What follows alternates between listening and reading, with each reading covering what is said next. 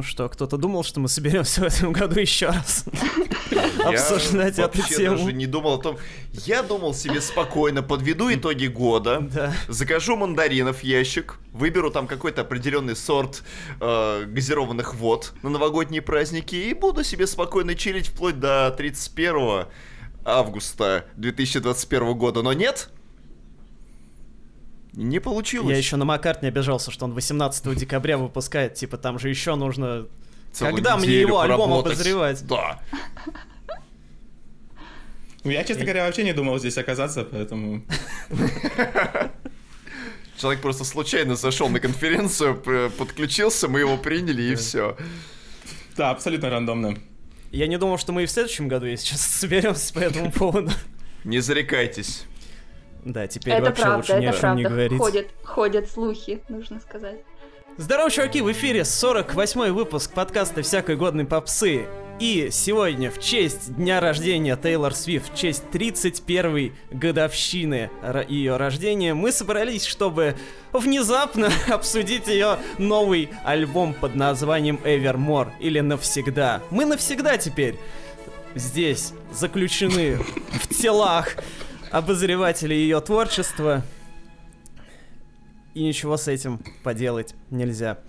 Сегодня в нашей студии почетные профессора свифтоведения Анна Мурашова, автор телеграм-канала Something About Music, также известная под кличкой Аня English. И по совместительству герцогиня Реутовская, да? Да. А, Только так, да. А также сегодня у нас в подкасте дебют, как у корейских групп, можно сказать.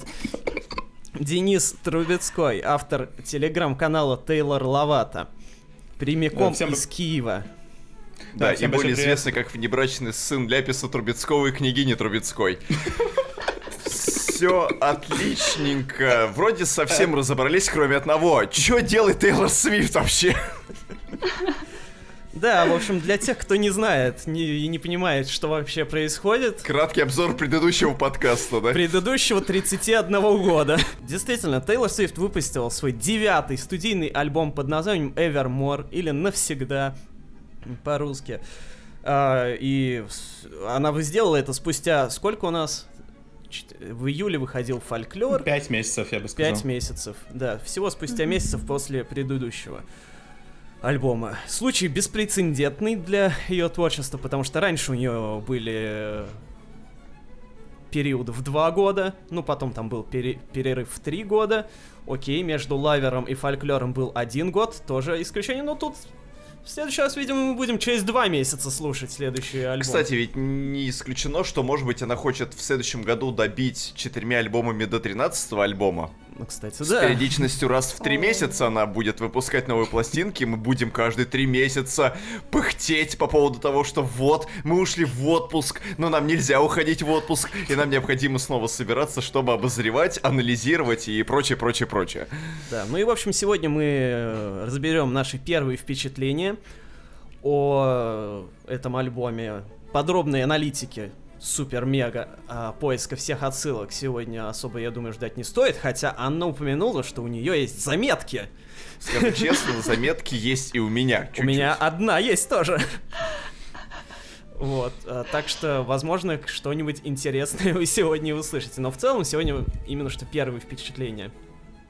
Я уже не буду обещать, что на нашем канале выйдет подробный разбор этого альбома, потому что сначала бы фольклор обозреть, но я надеюсь, что когда-нибудь мы приступим к этому, если хотя бы год Тейлор не будет выпускать ничего нового еще. А, но для начала, как э, в предыдущем подкасте с обзором фольклора, я предлагаю, так сказать, Денису рассказать о том, как он пришел к творчеству Тейлор Свифт, познал, так сказать, истину и присоединился к нашему клубу. Ну, для меня это на самом деле, ну, достаточно нестандартное развитие в моей жизни, потому что я рос с музыкой такой замечательной группы, как Deep Purple. Был, по-моему, на 16 или 17 концертах Deep Purple. Потом, ну, у меня знак знакомство с Deep Purple у меня началось 5 лет.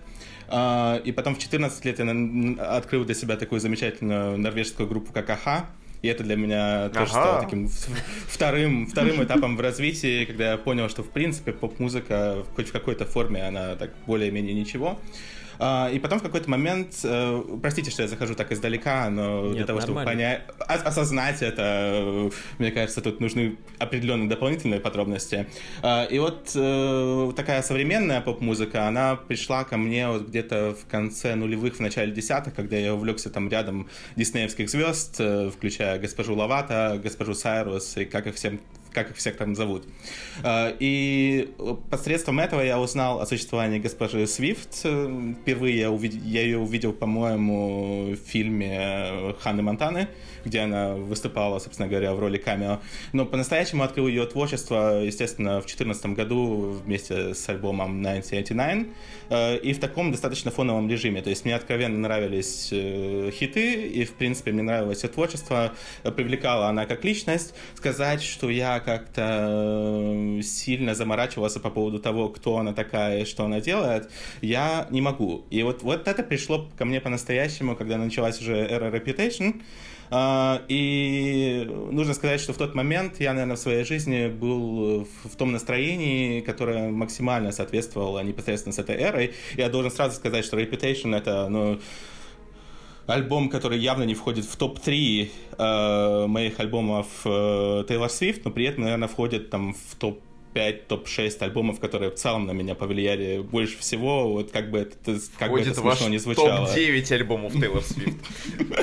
А А какой у вас любимый альбом? А, Мой любимый альбом все-таки Red. А, Хотя э, есть частичка меня, которая очень любит Speak Now. А, Потому что это настолько, ну, как вы любите говорить, личный альбом и настолько он Мы не любим так говорить.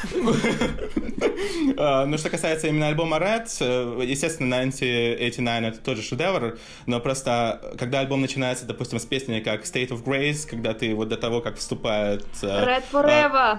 Абсолютно, да. Ой, до того, как вступает э, голос Мисс Свифт там, у тебя такое ощущение, будто это песня YouTube, например. А потом э, там при песне вроде All Too Well, э, их обсуждать, мне кажется, бессмысленно. Да. Это то, что в сердечке у каждого Свифти.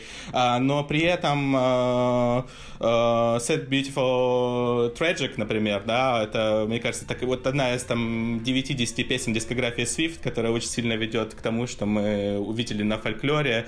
The Last Time, конечно, тоже нельзя забывать. То есть настолько жанрово многогранный альбом, но при этом, и к чему я, собственно говоря, все это веду, для меня творчество Swift не только в эре Reputation, а во всех эрах, наверное, потому что я в целом достаточно романтичный человек.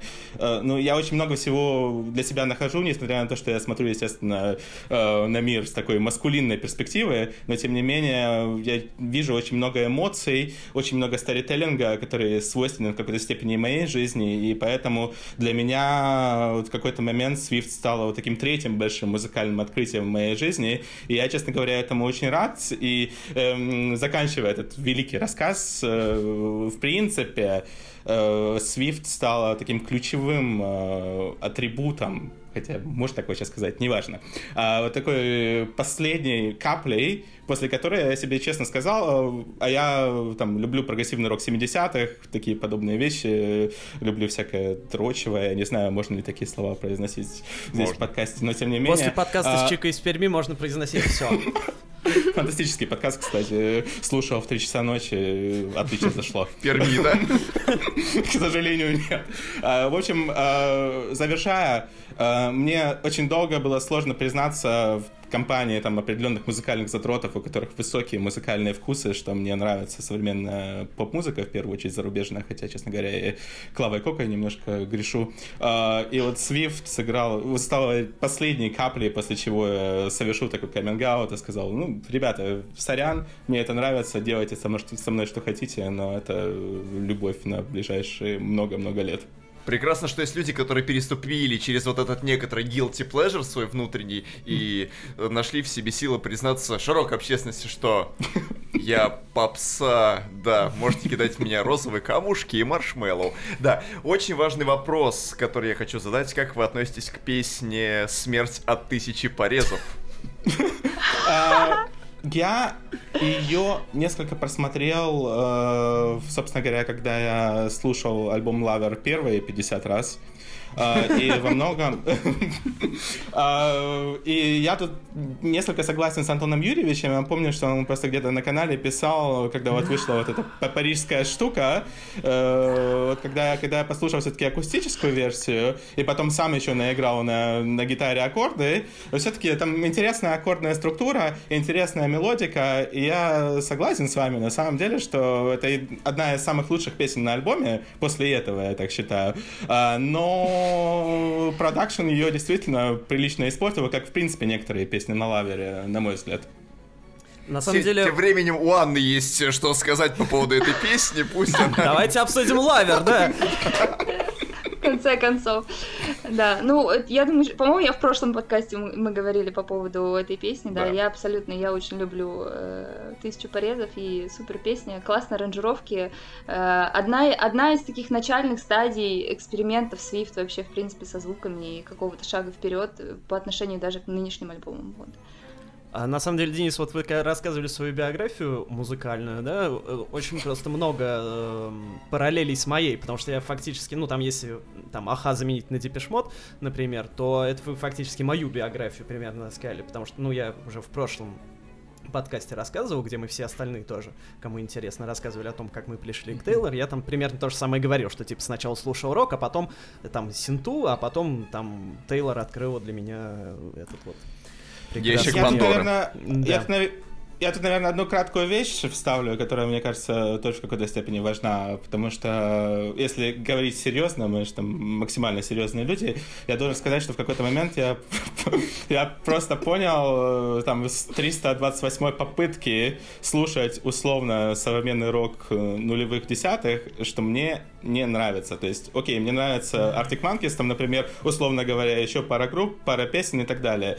Но там с мелодической точки зрения, тоже с точки зрения ар- аранжировок, в первую очередь с точки зрения инструментализма, э, это не совсем то, что по-настоя- из-за, из-за чего у меня по-настоящему бьется сердце. И музыкальный багаж там не такой богатый, хоть как бы это смешно не звучало. И к чему Swift здесь? Э, у нее все-таки потрясающий талант сонграйтера, у нее крутые мелодии, у нее часто действительно достаточно нестандартные прогрессии аккордов и так далее и тому подобное. И для меня это тоже стало таким, стало такой противоположностью э, творчества, не знаю, люб- любого Free Days Grace, любой там популярной рок-группы нулевых, и это тоже сыграло свою достаточно большую роль. Ни в коем случае не хочу обидеть поклонников Free Days Grace, но просто это показало для меня, что вот так можно работать с мелодиями, и это круто, это классно, и не обязательно там цитировать э, Баха или блюз 30-х, как у Deep Purple. Ну, давайте перес- приступим, собственно, к тому, что вообще предшествовало выходу альбома. Значит, фольклор вышел у нас 24 июля. После чего мы его подробно обсудили. И после чего началась массированная бомбардировка корпораций под названием Taylor Swift в виде всевозможного мерча. Просто весь Китай собрался вместе ради того, чтобы наполнить сайт taylorswift.com for US customers only. А, Для того, чтобы сделать шапки, велосипедные трусы, шорты, полотенца, кардиганы, литографии, диски, что там еще было. Ну, примерно вот любой элемент гардероба, который вы вспомните. Эмалированные кружки. И давно ли у вас диски являются элементами гардероба? Конечно, мне не на чем их слушать. Что, кстати, правда на самом деле.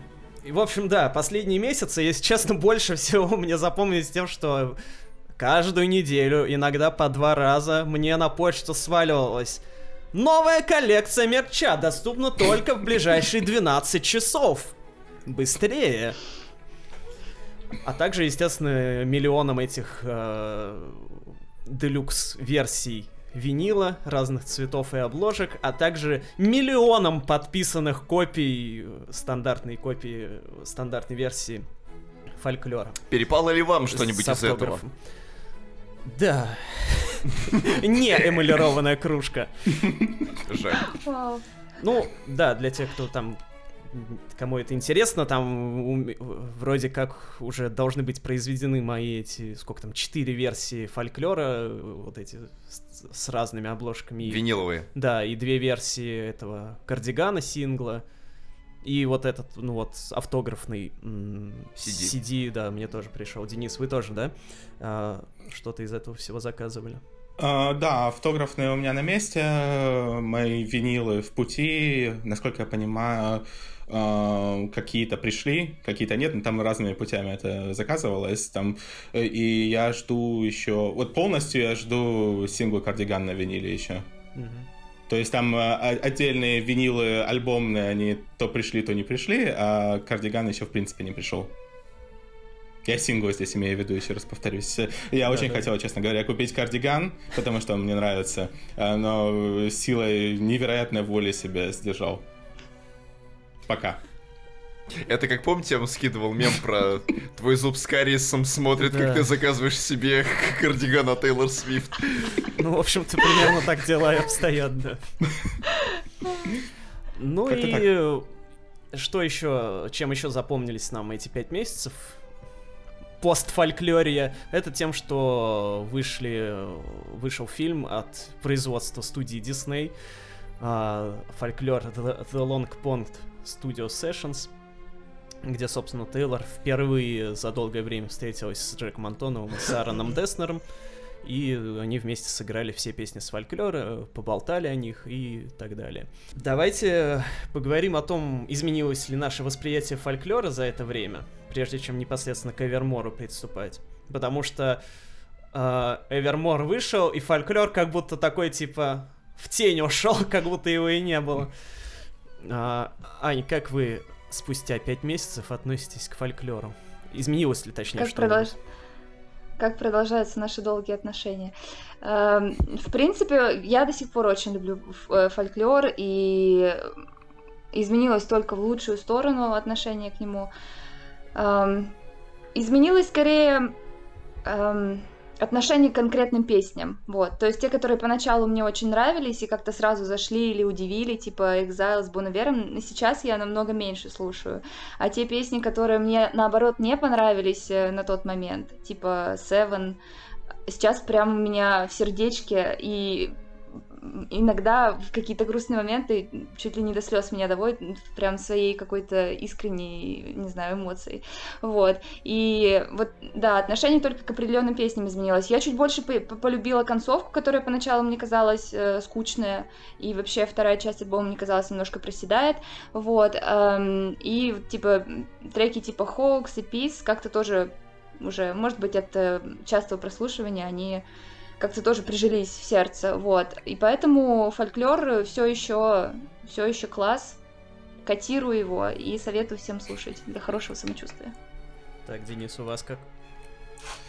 Ну, а фольклор, конечно, поставил меня перед невообразимой задачей несколько пере переобуваться на ходу, потому что альбом мне в целом понравился. Но, естественно, там все, все мои знакомые, которые вынуждены были слушать э, шутки по поводу того, что там в National скучная музыка и так далее и тому подобное, они на мне за весь период очень, э, очень сильно отыгрались. То есть я не хочу обидеть в National, опять-таки классная музыка в целом, но, естественно, там по поводу Индии я люблю там раз различных друзей подстебывать, бывать, а когда ты ваш Swift вот это вот выложила на, э, на стол, то было немножечко сложно. Но а, у меня тоже отношение к альбому в целом только в лучшую сторону увеличилось, потому что улучшилось, да, потому что а, я не знаю, у меня было такое ощущение изначально, что вот на альбоме есть целая куча выдающихся песен, есть целая куча неплохих песен, но все-таки есть там 6-7 песен, которые мне прям вообще как-то не сильно нравятся. И я должен сказать, что мне сейчас, э, ну, сейчас еще остались песни, которые мне в принципе не нравятся, включая у два трека, упомянутых э, Анной. Но я совершенно по-новому взглянул на целый ряд песен вроде Mirror Ball, uh, This Is Me Trying, Mattias Ricochet, где я, в принципе, изначально думал, что ну, как бы окей, но сейчас я понимаю, что это э, золотой фонд этого альбома, и это то, что там по-настоящему задевает э, какие-то струны моей души. То есть я э, ни в коем случае это не хочу, не хочу принизить величество, например, Exile, потому что э, с музыкальной точки зрения, мне кажется, это объективная самая сильная песня на альбоме, но действительно сильно сменились акценты, но самое, самое главное, наверное, это то, что я действительно невероятно много раз прослушал этот альбом полностью, и я этого изначально не ожидал, и я стараюсь даже с той музыкой, которую я изначально очень сильно люблю, но хоть как-то подходить к этому объективно. То есть, если мне не нравится песня Тейлор Свифт, то мне не нравится песня Тейлор Свифт, и я вряд ли стану там ее слушать 280 тысяч раз для того, чтобы мне она понравилась. И в случае с фольклором я сначала, я сначала думал, что я все-таки ну, не буду там безумно заслушивать этот альбом, а потом я там выходил на прогулку и понимал, что каждый раз я включаю этот альбом, и когда мне хватало хватало на прогулке времени для этого, то я дослушиваю его до конца. И это интересный феномен, и я сам от себя этого не ожидал. И поэтому я там на своем великом канале подводил недавно итоги года, и у меня был большой... Ну, я хотел там поставить Дуалипу или Майли Сайрус на, на первое место, но я понимал, что я слушал фольклор в 300 раз больше, условно говоря, и мне пришлось поставить фольклор. Ничего с этим не поделал. Александр. А я с того момента, как вышел альбом, целенаправленно его вот прям полностью не переслушивал очень часто. Поэтому я бы не сказал, что у меня очень сильно сменился вектор восприятия. По-прежнему моими треками любимыми являются треугольник эм, Exile, Август, Кардиган. Композиция Invisible String, которая мне что да, тогда согласна, нравилась. Согласна. Теперь Очень она здорово, мне почему-то стала нравиться еще больше в этом альбоме. А еще я постоянно избегал делюкс-версий, и буквально, может быть, с месяц назад мне наконец-то в уши попался трек Lakes. И озера Классики. офигенные. То есть вообще вот... Я просто Офигенные. раньше жил недалеко от города под абсолютно. названием э, Озера. И что-то прям такое родное почувствовал во всем этом. Вот. Станция метро Озерная вас привлекает, наверное. Станция метро Озерная с улицы Рябиновой, в частности, да. Вот. Поэтому я бы не сказал, что мне как-то очень сильно поменялось за эти пять месяцев, потому что сначала был вау-эффект, когда он только вышел, потому что это было нестандартно, в принципе, э, понятно, в отношении всей дискографии Тейлор. Ну, потом я еще раз послушал, укрепился во мнении, что это нестандартно, но это хорошо. Потом забросил на некоторое время, потом снова переслушивал целиком. И, в общем-то, то, что мне нравилось тогда, нравится и сейчас. То есть вот он цельный, сбитый, крепко, то есть из него ничего нельзя выкинуть. Да, э, пять месяцев назад у меня было ощущение, что какие-то треки из альбома можно было выбросить. Но сейчас, переслушивая, я понимаю, что он вот настолько цельный, и что вот, вот эти э, частицы из этого пазла вынимать вообще не стоит. Как-то картина немножечко начинает рушиться в голове у меня, и не знаю почему, но только полноценное прослушивание целиком недавно э, помогло мне укрепиться в этом еще сильнее. Поэтому у меня с этим альбомом все хорошо. Примерно так же, как и было 5 месяцев назад, может быть, чуть больше стало симпатии. Антон. А вот вам-то хорошо, ребята, так рассуждать, что вот фольклор, там это понятия, все дела. Я еще от лавера не очень отошел так-то. Кстати, лавер у меня до сих пор в телефоне в плеере скачанный лежит. Вау. Я, типа, еще к нему до конца не определился. Ну, в смысле, понятно, что он там хороший все дела, но до конца вот я еще какую-то картину не сложил. Просто вас тысячу порезов собаки А вот этих не тревожит. напоминайте просто. Вот. Ну, нет, э, я, я не переслушивал с тех пор много раз, и в принципе, я довольно мало слушал с тех пор фольклор. А, ну, просто в силу профессиональной деятельности. а, я стараюсь не слушать альбомы по много раз, а, просто потому что они меня задолбают. И просто потому что мне нужно больше слушать, поэтому я обычно альбом больше двух-трех раз точно не слушаю, а большинство по одному. А, Я все время, в- в- когда на себя сегодняшнего смотрю, вспоминаю, как когда-то я смотрел Артемия Троицкого, который сказал, что мне не нужно послушать альбом больше одного раза. Я подумал, ты что, дурак? Сейчас я понимаю, что я тоже дурак. Ну и, в общем, фольклор я полноценно переслушал недавно, но не в виде альбома, а в виде, соответственно, диснеевского фильма. Это нечестно. А кто сказал, что читерство запрещено у нас? А, Ну, вы хисаям, конечно. В общем, да, я послушал, посмотрел. Это как послушать аудиокнигу, да. Посмотрел альбом. Ну и, в общем, я немножко с другой стороны на него посмотрел, и он для меня больше раскрылся. Я уже в в одном там нашем подкасте говорил, в прошлом, кстати, как раз, по-моему, в 47-м, что он... Я больше... Он... Какая-то личная связь, так сказать, установилась между мной а, и этим альбомом, потому что, ну, все-таки вживую, когда видишь, как они там выступают, говорят, то это немножко по-другому воспринимается, чем когда, ну, ты просто слушаешь, тем более музыку-то я все-таки в потоке слушаю, потому что вот один за альбомом, один, альбом за альбомом, альбом за альбомом и так далее. Поэтому а, немножко размывается а, восприятие и а, любимого исполнителя сложно выделять в этом общем потоке, потому что он все равно, ты его немножко обезлично слушаешь, без вот этой вот привязанности своей к нему. А, но в целом у меня не, не сильно изменилось восприятие фольклора. Он как мне то нравился, так и нравится, но я как его считаю все еще не лучшим, ну и не худшим, естественно, альбомом Тейлор. Я примерно так и считаю. Песни я тоже А я хотела еще... Да. В общем, песни для меня никакие по-новому не открылись. То есть э, мне как нравился Август, как нравились, нравился Exile больше всего, так они мне и сейчас больше всего нравятся. А Lakes я слушал только в видеоформате, я их не запомнил, я жду винил. Принципиально. Я хотела добавить, во-первых, про Лейкс, э, что это очень крутая песня, она мне очень тоже супер зашла, потому что в ней есть вот эта сказочная какая-то атмосфера, очень, кра- очень красивая аранжировка какая-то полудиснеевская такая. И насчет фильма, я когда э, решила его посмотреть, я уже прочитала рецензию Антона Юрьевича э, на канале о том, что он типа посмотрел и практически, знаете, не отрывался от того, что происходит на экране, вот. И я сначала думала, что я просто промотаю моменты, где она там будет исполнять песни, и послушаю отрывки, где она рассказывает, типа, о чем, что они там, как они это все придумывали, и вот, ну, типа, самая интересная часть.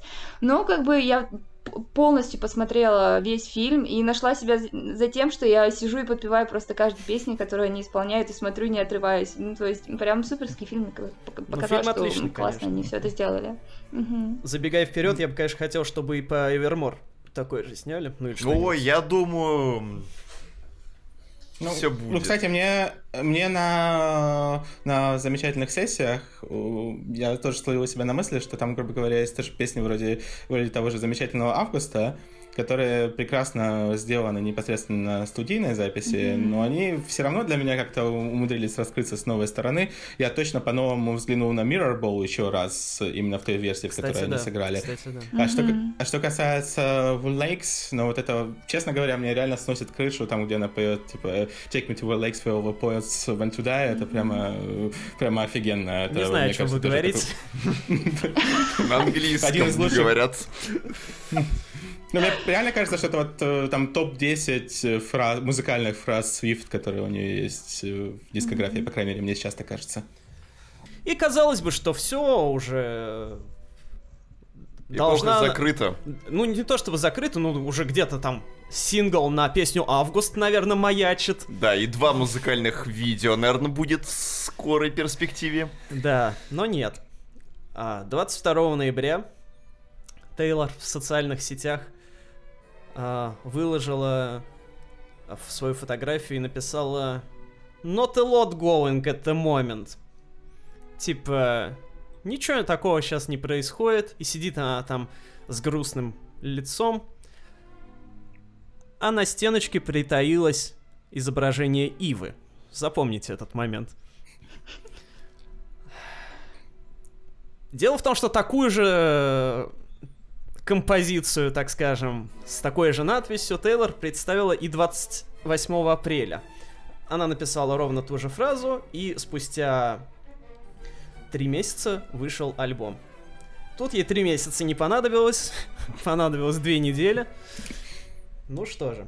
Когда, вы, э, когда эта надпись э, во второй раз всплыла, вот э, в нашем чате, вступайте, в Телеграме, э, начали обсуждать, да, что же это может значить? Ну, наверное, что на Диснея фильм выйдет. Если бы. А, всё. Не, все подумали про перезапись альбомов, которые она А, сейчас, кстати, да, да. Ну, в общем, версии в были- очередь. версии были разные. К тому же она же еще выпустила вот этот вот отрывочек э, в рекламе Райана Рейн- Рейнольдса с, э, этой, с перезаписанной Love Story.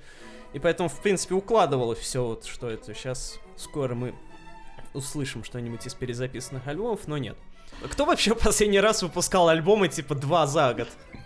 Большие именно. Я что-то не вспомню. Нас- Ну, у госпожи Гранды, на самом деле, Да, перерыв между был. Свитенером и Thank You Next был очень Ну, похожим. Да, да. Мгм. Ну, правда, там формально Были это было в разные годы. но- Мгм. Ну, вообще, да, можно, да. в принципе, наверное. Не, ну вообще-то мы хотели о каких-то крупных и значимых альбомах поговорить. Вспомнили какую-то инди-исполнительницу R&B. Да, спасибо, следующий, так сказать. Да. А, ладно, бы еще Эвермор. Элли Голдинг вспомнили. Снова. Да, Ни одного подкаста без Элли Голдинг. да. 10 декабря, ровно в 4 часа, наш чат поступила информация. Ребят, я выпускаю сестру фольклора. Тип, что-то мы Я так нам... сестру. Извините. Что-то я... Тейлор пишет у себя в Твиттере, в Инстаграме, и где-то он еще на Тамблере сидит. В Телеграме у него канал. Как у Анны Седоковой. С войсами тоже. С войсами, да. Это, в идеале бы было бы так, да. Типа как кормить кошек-то. Как бизнес вести, да. Не, ну и она и так выпускает голосовухи там в качестве, не знаю, там последнего трека на CD Лавера или что-то в этом роде. Пусть э, выпускает Вообще да, много упускает. Типа там, как, как заказать партию эмалированных кружек в Китае. Бизнес, он начинается с того, что его надо придумать. Его надо записать. Ну, дизайн этой кружки это просто фантастика, он свел меня с ума. В общем, 10 декабря вечером приходит сообщение о том, что завтра выходит альбом, и все такие, что? Чего? Типа... Зачем? Зачем ты рушишь Адми- наши админ- планы? Именно, админы музыкальных каналов сразу взвыли просто там такие, что снова? Честно, вот Читать? мы с Антоном Вьетнамские флешбеки? уже были готовы подводить итоги года. Я уже сделал список. Да, мне Антон Юрьевич написал, вы уже готовьте, говорит, список потихонечку, надо как бы уже жирную черту подвести под всем этим. Запишем последний подкаст и будем рубать в Dragon Ball Z на PS4 в Новый год. Нет! Хрен! Надо Не, собраться ладно, справедливости было. ради, добавить один альбом в список, это несложно как бы. Не спорю. Но его надо как-то через себя пропустить, а на это Да. надо потратить силы, которые Да. были в этом году вымотаны, в общем-то, Да, предостаточно. учитывая, я еще просто от разбора клипов на лавера не отошел, вот как бы будем честны. Я и на репутацию так-то не написал обзор, который обещал. Кстати говоря, да. Да, и мы помним только вот те, кто тут есть, только о нем и помнят. Ну. Но уж ладно. Видимо, на фольклор и на лавера, и на репутацию когда-нибудь спустя году. лет 10, да. А потом еще... Один пере- большой обзор, да? Да, на перезаписанные альбомы потом. Не-не-не-не, мы это самое. В, в- в следующем году с такой же частотой, как Тейлор выпускает альбомы, вы раз в неделю будете выпускать Ага. обзор. Вы должны просто выйти на какие-то передовые промышленные рельсы и делать, делать, делать, делать. Ага. И не выпускать вас из комнаты до тех пор, пока не разберете вот все, что было от Лавера и дальше. Ага, а потом Пугачева. А потом Пугачеву, да. Пугачеву, да. Ну, кто как отреагировал. Кто чего ожидал от альбома. Спросим в первую очередь у гостей. А, да как отреагировала? Как я, я и говорю, я планировала довольно спокойно провести выходные себе, поехать в строительный магазин, вы- выбрать плитку ванную для ремонта. Спокойно отдохнуть, поехать в Леруа. По советам... По советам Анны Седоковой. Да. Блин, она же, она же недавно как раз выкладывала под- про Кстати, плитку, да. подписывайтесь. Да-да-да. Теперь мы знаем аудиторию Вот, э. ее телеграм-канала. Отличный канал. И да, я только исключительно своих тезок подписываюсь в Телеграме на каналы. Э, ну, в общем, да, и поэтому э, планов у меня не было, чтобы слушать и потом еще читать 1500 объяснений каждой песни, что он там хотел сказать. Вот. Ну, естественно, я была рада, но с другой стороны, э, у меня была небольшая такая боязнь, что это будет опять, опять, будут какие-то самоповторы, будут очень похожи на фольклор, что это будет альбом бисайдов и так далее. Вот. А, но как-то не могу сказать, что обошлось, и не могу сказать, что мои опасения не оправдались, отчасти оправдались. А, как в хорошую сторону, так и в плохую. Но об этом попозже. Ну да. Денис. Ну, а, а, материться можно, нет? Да. Нужно. А, да, уже. Просто моя... Тейлор Свифт материться уже всем можно, значит.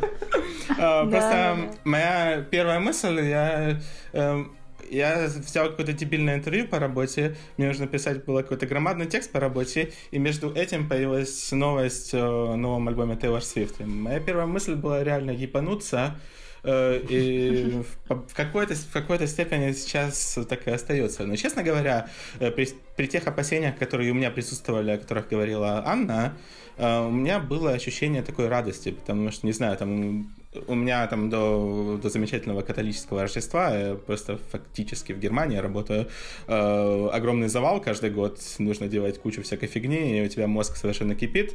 А новый альбом Taylor Swift — это, ну, возможность все-таки морально отдохнуть. То есть, да, я себя настраивал на то, что там мне и самому нужно будет что-то про него написать и так далее, и что это тоже какой-то определенный труд. И самое главное — тебе для того, чтобы что-то написать, нужно понять, о чем вообще эти 15 песен.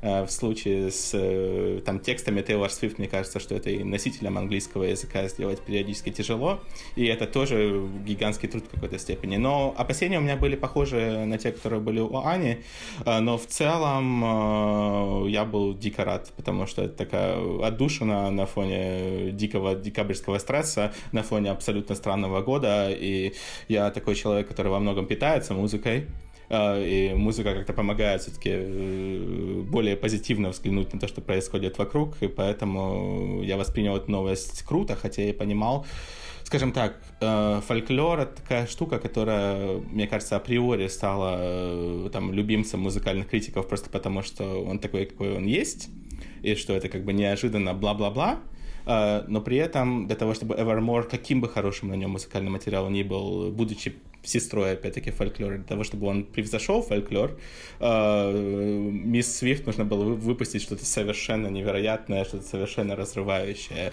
И вот это главное такое опасение восприятия, которое у меня было, лично для меня оно не оправдалось, но я понимаю, что в целом Evermore вряд ли обойдет фольклор восприятия вообще всей международной публики. Да, надо было еще обозначить, что оказывается, все это время, естественно, все эти товарищи, то есть Тейлор, э, братья Деснеры, частично Антонов, э, никто не прекращал вообще запись песен. Оказалось, что изначально они ну, вот закончили, выпустили фольклор, и они думали э, сделать это, сделать следующие песни, которые за, записаны после его выхода, частью какого-нибудь нового проекта. А, Насколько я понял, там был вариант сделать это частью нового проекта The National. Не помню, как он называется. А... Red Machine, по-моему, да, да, который да. нет, который да, они да, с Боновером делают. Mm-hmm.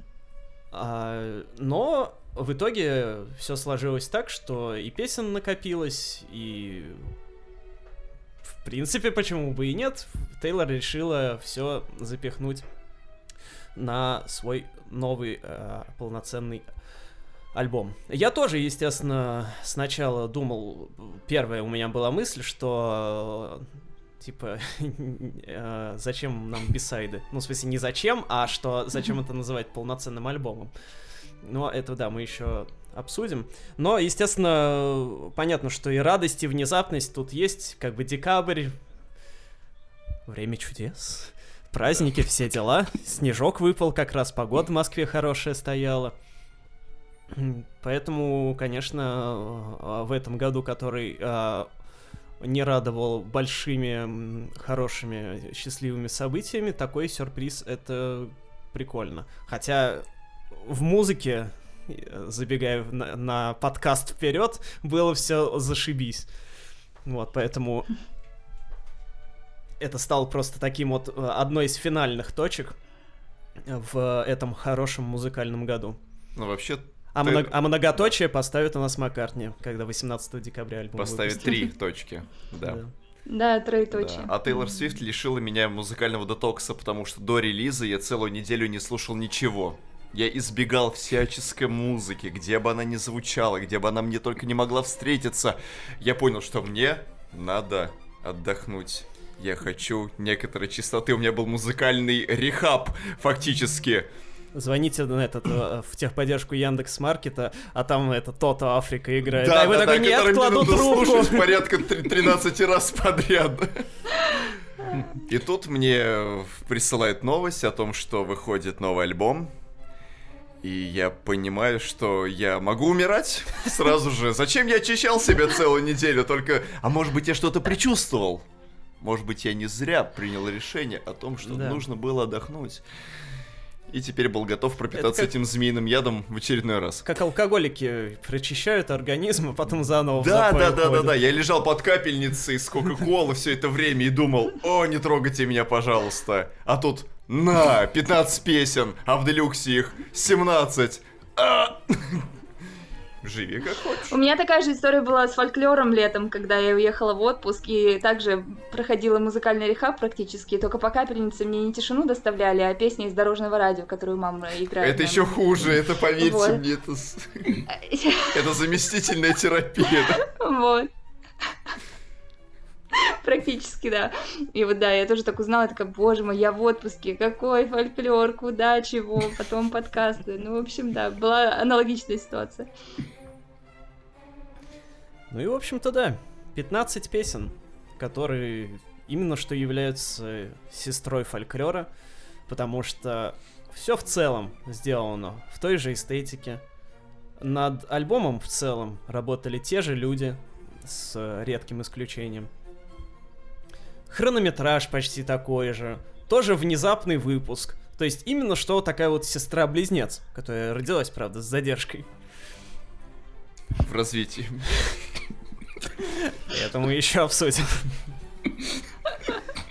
Да, и, кстати, я же э, в тот момент, когда, да, поступила новость, я начал офигевать, я вспомнил свои собственные слова.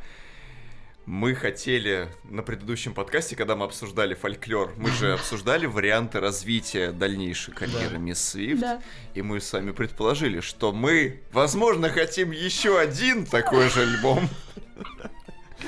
И когда я его получил, я понял, что мне вернули кармический долг. И теперь Там- надо разгребать как-то это все. Ну, Там, по-моему, Антон Юрьевич говорил, что Мисс Свифт никогда больше такого альбома не выпустит, и он в Да, этом да. абсолютно уверен. Да, и он такой, пусть возвращается обратно к попсе. И я помню, что я такая, ну почему бы еще немножко инди не послушать? На, пожалуйста. Так, в этот раз с пожеланиями аккуратней надо будет. Ну что же, давайте поделимся нашими а, впечатлениями, которым всего два дня, конечно, но хоть какие-то. Но тем они и цены, что они свежие. Отчасти да, хотя лично у меня зачастую бывало, что альбомы раскрывались не После с первых 17-го прослушивания. Да, да, я больше всего люблю приводить в пример э, великий альбом Селены Гомес Revival, который мне понравился сразу Через 8 лет.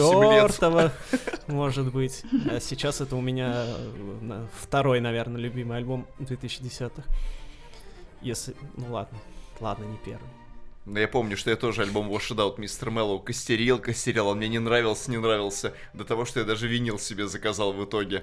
Вот, и я прям как-то чрезмерно, хотя прошло тогда два года с момента выпуска, я его вообще не понимал, а потом, как говорится, не понял, а потом как понял, и все. И остановить Но просто одно могу сказать... Одно могу сказать, альбом Элли Голден, как бы я его не слушал, мне не понравился.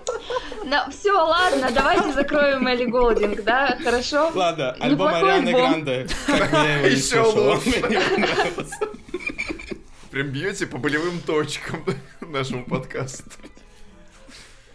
Ладно. Ань, расскажите, что вы почувствовали, послушав эти 15 песен? У нас э, ladies first, да, правила, Конечно, как я да. правильно понимаю. Первое впеч... Нужно сказать, что первые впечатления были примерно вот как у Антона Юрьевича, наверное, что это альбом бисайдов, и эм, немногое меня впечатлило с первого прослушивания. Более того, скажу сразу, песню Tolerated я до сих пор не могу нормально воспринимать, и мне очень удивительно, что она поставила на пятое место. Какая-то вы Потому нетолерантная. что- Наоборот, это очень Да. понятно, почему он разместил ее на пятое место, но об этом попозже. Хорошо. Э, Вот. И для меня лично этот выбор не совсем понятен. И, может быть, она даже выступает, знаете, как вот как тысяча порезов для Антона Юрьевича, так и для меня Tolerated. Потому что вот вообще вот вообще музыкальная и текстовая часть для меня никак не укладываются в голове. Но, может быть, э, у меня просто не настолько развит мозг, как бы поп-музыкой настолько простейшей э, загружен, что какие-то такие более сложные ее эксперименты я пока не готова воспринимать, не знаю. Вот. Эм, а в целом, потом уже я его расслушала, и еще плюс пошли текста, и когда я пос- посмотрела еще и э, о чем там все, вот эти все истории. И я могу сказать, что с одной стороны это играет и в плюс, но и с другой стороны как будто бы немножко в минус альбома. э, вся вот эта лирика, но я так понимаю, что мы чуть попозже еще Ну, слова, да, обсуждать. сейчас как-то Вот, такие а- общие впечатления. Да, общее впечатление. Вот. И, и сам альбом у меня немножко двойственное тоже впечатление оставляет. Э, С музыкальной стороны, как будто бы это немножко самоповтор э, фольклора, э, хотя есть некоторые эксперименты. А по тексту он как будто бы глубже. Ну, в общем, неоднозначное впечатление. Ну, В смысле, он мне понравился, но не, не так однозначно, как фольклор, скажем так. Денис? Ну, э, в моем случае я пытался проснуться в 6.55, а, на, на, на час меньше, чем в Москве. А проснулся в итоге в 7.30. А, Открываю телефон, э, запускаю сразу клип на виллу, потому что как бы первая песня, почему бы сразу ее с клипом не посмотреть. Да, мы не, А, не и- упомянули, что на Willow вышел клип, ну вот, который, наверное, тоже И- надо обсудить потом отдельно. У меня, честно говоря, первая мысль охренеть, круто, класс. А, то есть мне песня понравилась значительно больше, чем Кардиган. То есть Кардиган мне нравится, но меня прямо зацепило. И там и вот это для Swift очень простая э, инструментальная часть, где, в принципе, ну, один из самых банальных наборов аккордов, которые есть, в принципе, у Swift в целом, в принципе, э, и непосредственно там вокальная линия и так далее. И потом я слушаю альбом дальше, Э, Champagne Problems классная, в принципе, песня. Там дальше потом идет Gold Rush. э, э, вообще, как бы такая отсылка где-то к 1989 в какой-то степени, это музыкальная, вот эта ритмическая часть. Класс. Потом там идут э, тоже неплохие песни. Кстати говоря, Tolerate, э, Tolerate It мне в целом понравилось, потому что, не знаю, она какая-то для меня достаточно relatable, если можно так сказать, потому что, ну, не знаю, такая песня интересная про отношения, не хочу сильно углубляться, но иногда, мне кажется, когда ты там сильно любишь, Но мы э, гораздо круче. Ну, да, гораздо круче, когда те- тебя человек шлет к черту, и ты как-то это сразу переживаешь, чем когда ты типа с ним, но он типа, э, скажем так, только толерирует твои чувства, если так можно выразиться, но, при этом э, ты не чувствуешь никаких, никакой отдачи от того, что ты показываешь и так далее. Потом там э, вот, это, вот этот country-шедевр, который мне действительно во многом э, разорвал мозг, то есть там no, Nobody, No Crime, Нет действительно тела, классная нет песня. как говорится. А, Да, и, и так далее и тому подобное. То есть, на самом деле, там а, я дошел до конца, и я понимаю, что вот в отличие от фольклора, а, на альбоме нет песни, которая бы мне в целом не понравилась. То есть, мне там ну, не совсем зашла, наприм- например, Happiness, там ближе к концу там есть песни, которые мне там соу-соу как бы, но в целом ощущение, что я послушал улучшенную версию фольклора, Э, и вот это вот то ощущение, которое вот я вчера еще достаточно много слушал альбом для того, чтобы сравнить свои первые впечатления с вторыми впечатлениями, если опять-таки можно так выразиться, Э, и я понял, что не, это впечатление никуда не уходит, и мне, мне реально так кажется. Опять-таки, я хочу повториться, я практически уверен, что там вот эта огромная череда музыкальных пичфорков и прочих людей, которые пишут, пишут высокоинтеллектуальные рецензии, хотя пичфорк фольклор не очень высоко оценил, но неважно, а, оценят а, этот замечательный музыкальный продукт чуть ниже чем фольклор. Но мне понравилось реально больше. Естественно, там через полгода посмотрим, как я потом буду на это смотреть. Э, но вот это вот мои, мои эмоции. Я, честно говоря, был просто очень рад, что я ошибся со своими предположениями. И мне действительно это скрасило пятницу, субботу очень сильно. Ну, в плане оценок там все нормально у альбома. Там, я так понимаю, еще не все выпустили рецензии, конечно, но вот я там на Википедии свод смотрел. Там что-то да, уже там чуть 8, ниже. Там 80 чуть с чем-то. Ну, как бы это для для Тейлор э, это хорошо. Потому что тот же Лавер был хуже оценен, насколько я помню. Первое впечатление мое от альбома мне понравился меньше, чем фольклор. Потому что по общему звуку, по общей картине мне показалось, что здесь гораздо меньше цепляющих вещей. Вот такие, которые сразу же на подкорку тебе заходят, и все, и ты пытаешься найти от этого какие-то ниточки, ведущие к другим трекам, которые были раньше, а может быть к тому, что находится внутри альбома.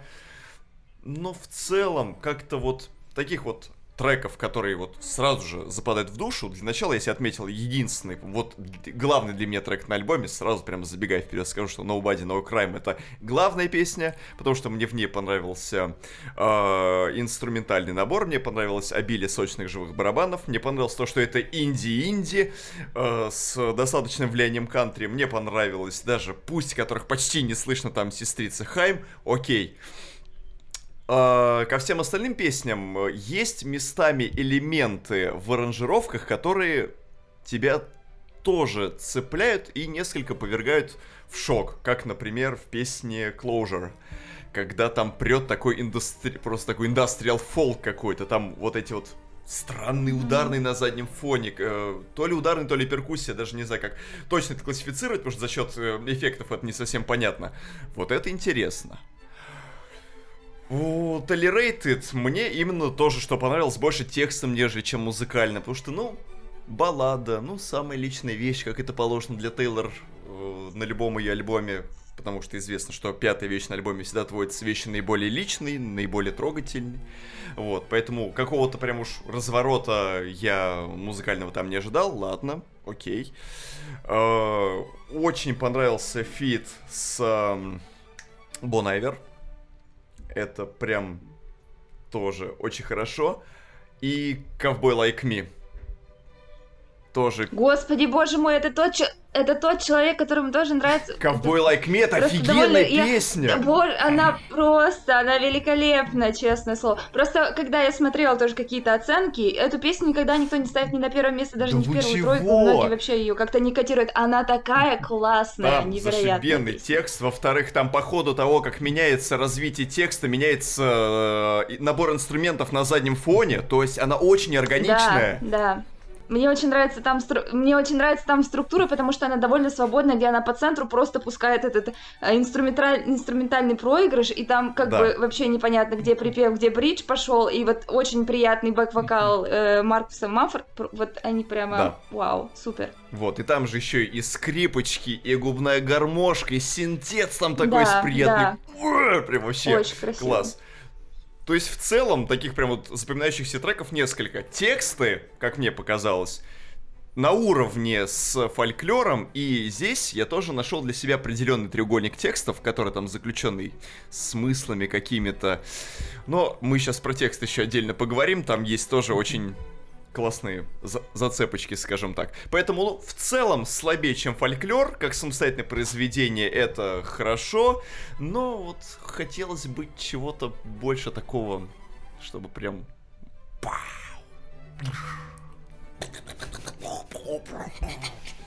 Вот. Я стоически не слушал альбом до примерно до часа. До сегодня, да? До часа дня пятницы. Проснулся, поработал немного и пошел, значит, это, в магазин. Как в любая у меня рецензия в подкасте. Ну, я не в пятерочку в этот раз пошел. Хотя потом я зашел в нее. А Дикси? А, нет, у меня в, подка... в рецензиях на подкастах я всегда хожу в пятерочку. Не специально. Хотя вчера я слушал Дикси, кстати. Дикс. Просто, если я правильно помню, про, про Ариану Гранде, по-моему, была Дикс, был да, Дикси, да, хотя ну, я, может, ошибаюсь. Э, да. Могу ошибаться, опять-таки. Про Дикси Чикс должно было быть в про Дикси, это точно. Да. да. Но а... теперь не просто Чикс, поэтому... Значит, на улице стояла хорошая погода. Легкий мороз, солнце светит. Ну, я думаю, ну сейчас я вот этот вот предрождественский альбом как включу на прогулочке. Все дела. А, пошел еще, значит, выбрал специальное место. Пошел вдоль пруда вдоль, как я уже писал в телеграм-канале, вдоль Черкизовского депо, около романтических загораженных мест, чтобы настроение было. Тюменский проезд, все дела. Но первая же песня уже как-то меня заставила сомневаться, потому что, ну, я уже знал, соответственно, что Willow это а, первый сингл, и на нее же клип. А, ну, клип я тогда еще не смотрел, соответственно. А, и я думаю, ну чё ты, мать, и кардиган у тебя был такой себе выбор для первого сингла, и вот эта Ивушка у тебя тоже что-то не, не знаю, кого ты собираешься такой песней зацепить?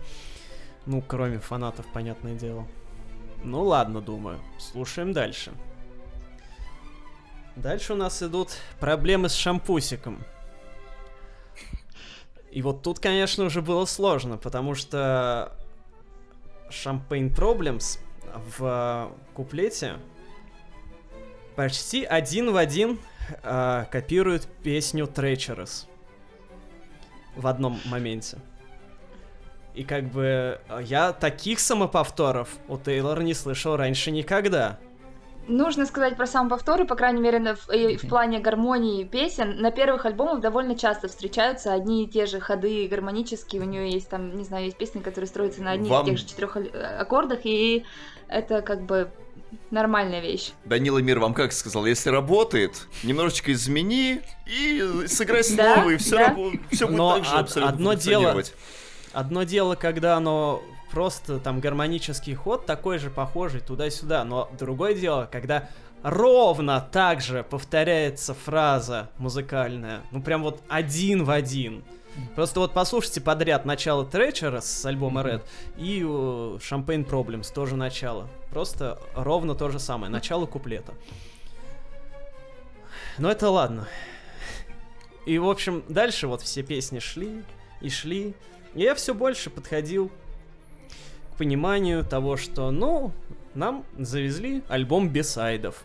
Ну, это как бы неплохо. Ну, почему бы там лишние 15 песен, а в перспективе 17, не получить, да? Ну, как бы не жалуемся вроде на количество. Но! После самой личной песни Tolerated зазвучали сирены полицейских машин. Вступили барабаны, заиграли гитары, сестер, сестрички Хаим прибежали, и как устроили настоящий детектив, четвертый сезон. Как року, как кантри зарубили, ну я да. просто охренел. Мне надо было зайти в магазин, я не пошел в магазин, я стоял на морозе и дослушивал эту песню. Может быть, эти э, полицейские сирены были не в песне, может быть, они Возможно. ехали по проезду расследовать убийство, которое случилось недавно. Я просто охренел, потому что, во-первых, это очень сильно контрастировало с первыми пятью песнями, Соглашусь. которые были на-на-на, у нас Рождество в декабре. А тут Фига? я убила человека! Секунду, секунду, какое нафиг Рождество в декабре? Там в одном только Champagne Problems есть строчка про то, что она могла бы быть классной невестой, только жалко, что ее трахнули в рот или там в голову, что-то типа того. Нифига себе! Как вы знаете... Вот такое Рождество у Как вас, вы блин. знаете, я тексты не слушаю, поэтому... Нормально, Там тут есть одна невесту в рот трахнули, песня. а тут человека убили, и вообще разницы никакой. Так вот. И эта песня олицетворяет все, что я ждал от Тейлор после альбома 1989. Вот именно этого я хотел. Вот нормального возвращения к кантри, чуть более освеженного. Освежеванного. Освежеванного Тела нет, но... Вот. Благодаря именно этой песне для меня существование Evermore оправдывается полностью. Тем не менее, дальше, конечно, было сложно. Потому что, вот честно, для вот, вот все, что было дальше, точнее, даже не все, что было дальше, а большинство песен, они, я их не подлечаю. То есть, вот вы мне скажите название Марджори, название Айви, название Дороти, Happiness. Я вообще не вспомню, как они звучат, потому что для меня это настолько вот это вот однообразное суп-пюре. Хороший пюре, как бы вкусный, соленый, да, гороховый. Но это один суп-пюре, и он повторяет уже пройденную дорожку, которая была на фольклоре. Я не говорю, что песни плохие, мне вот понравилось еще... Я две песни в целом выделяю, тут вот э, Nobody Not Crime и Long Story Short. То есть две самые подвижные песни, в принципе, да? А все, все остальные, они так или иначе э, ну, балладные, да, так скажем, назовем. И поэтому, конечно, я могу еще сто раз переобуться, как бы фарисейство никто не отменял, э, и сказать, что спустя полгода, что, блин, это лучший альбом, ну, так я вряд ли, конечно, скажу, а, но для меня этот альбом явно слабее, чем фольклор, и, э, ну, типа, он примерно у меня на одном уровне где-то с репутацией, который я не особо люблю. Хорошо, а если вот в вашей голове отменить фольклор, Ну, естественно, но просто фольклор, он на чем Cancel, играл? cancel фольклор. Фо- фольклор на чем играл? На том, что неожиданно, потому что мы же не думали, что вау, сейчас Тейлор начнет с National Indie фолк играть, да? Понятное дело, что если бы нам принесли Evermore вместо фольклора, то да, то это он, я бы, скорее всего, лучше воспринял. Но тут э, элемент э, ожиданий, он именно что играет, потому что, в принципе, любое произведение, оно, оно же существует в взаимоотношении с э, зрителем, слушателем и так далее. И поэтому, если ты выпускаешь то же самое, еще и в такой же форме, в неожиданной, ну, то же самое я имею в виду, в смысле, в целом, а, то, естественно, ты такой ошеломляющий эффект не воспроизведешь. В данном случае ошеломляющий эффект был только от того, что а, а, она второй альбом за год выпускает. А музыкой тут уже удивить, естественно, не- она не могла, потому что это в целом, ну, именно что э, продолжение логичное. Поэтому для меня лично это в целом двойной альбом. Просто у которого есть э, ну, более э, сильная сторона, более слабая сторона. Но я не вижу в Evermore полноценного альбома. Уж извините, потому что он неполноценный именно и просто по своей...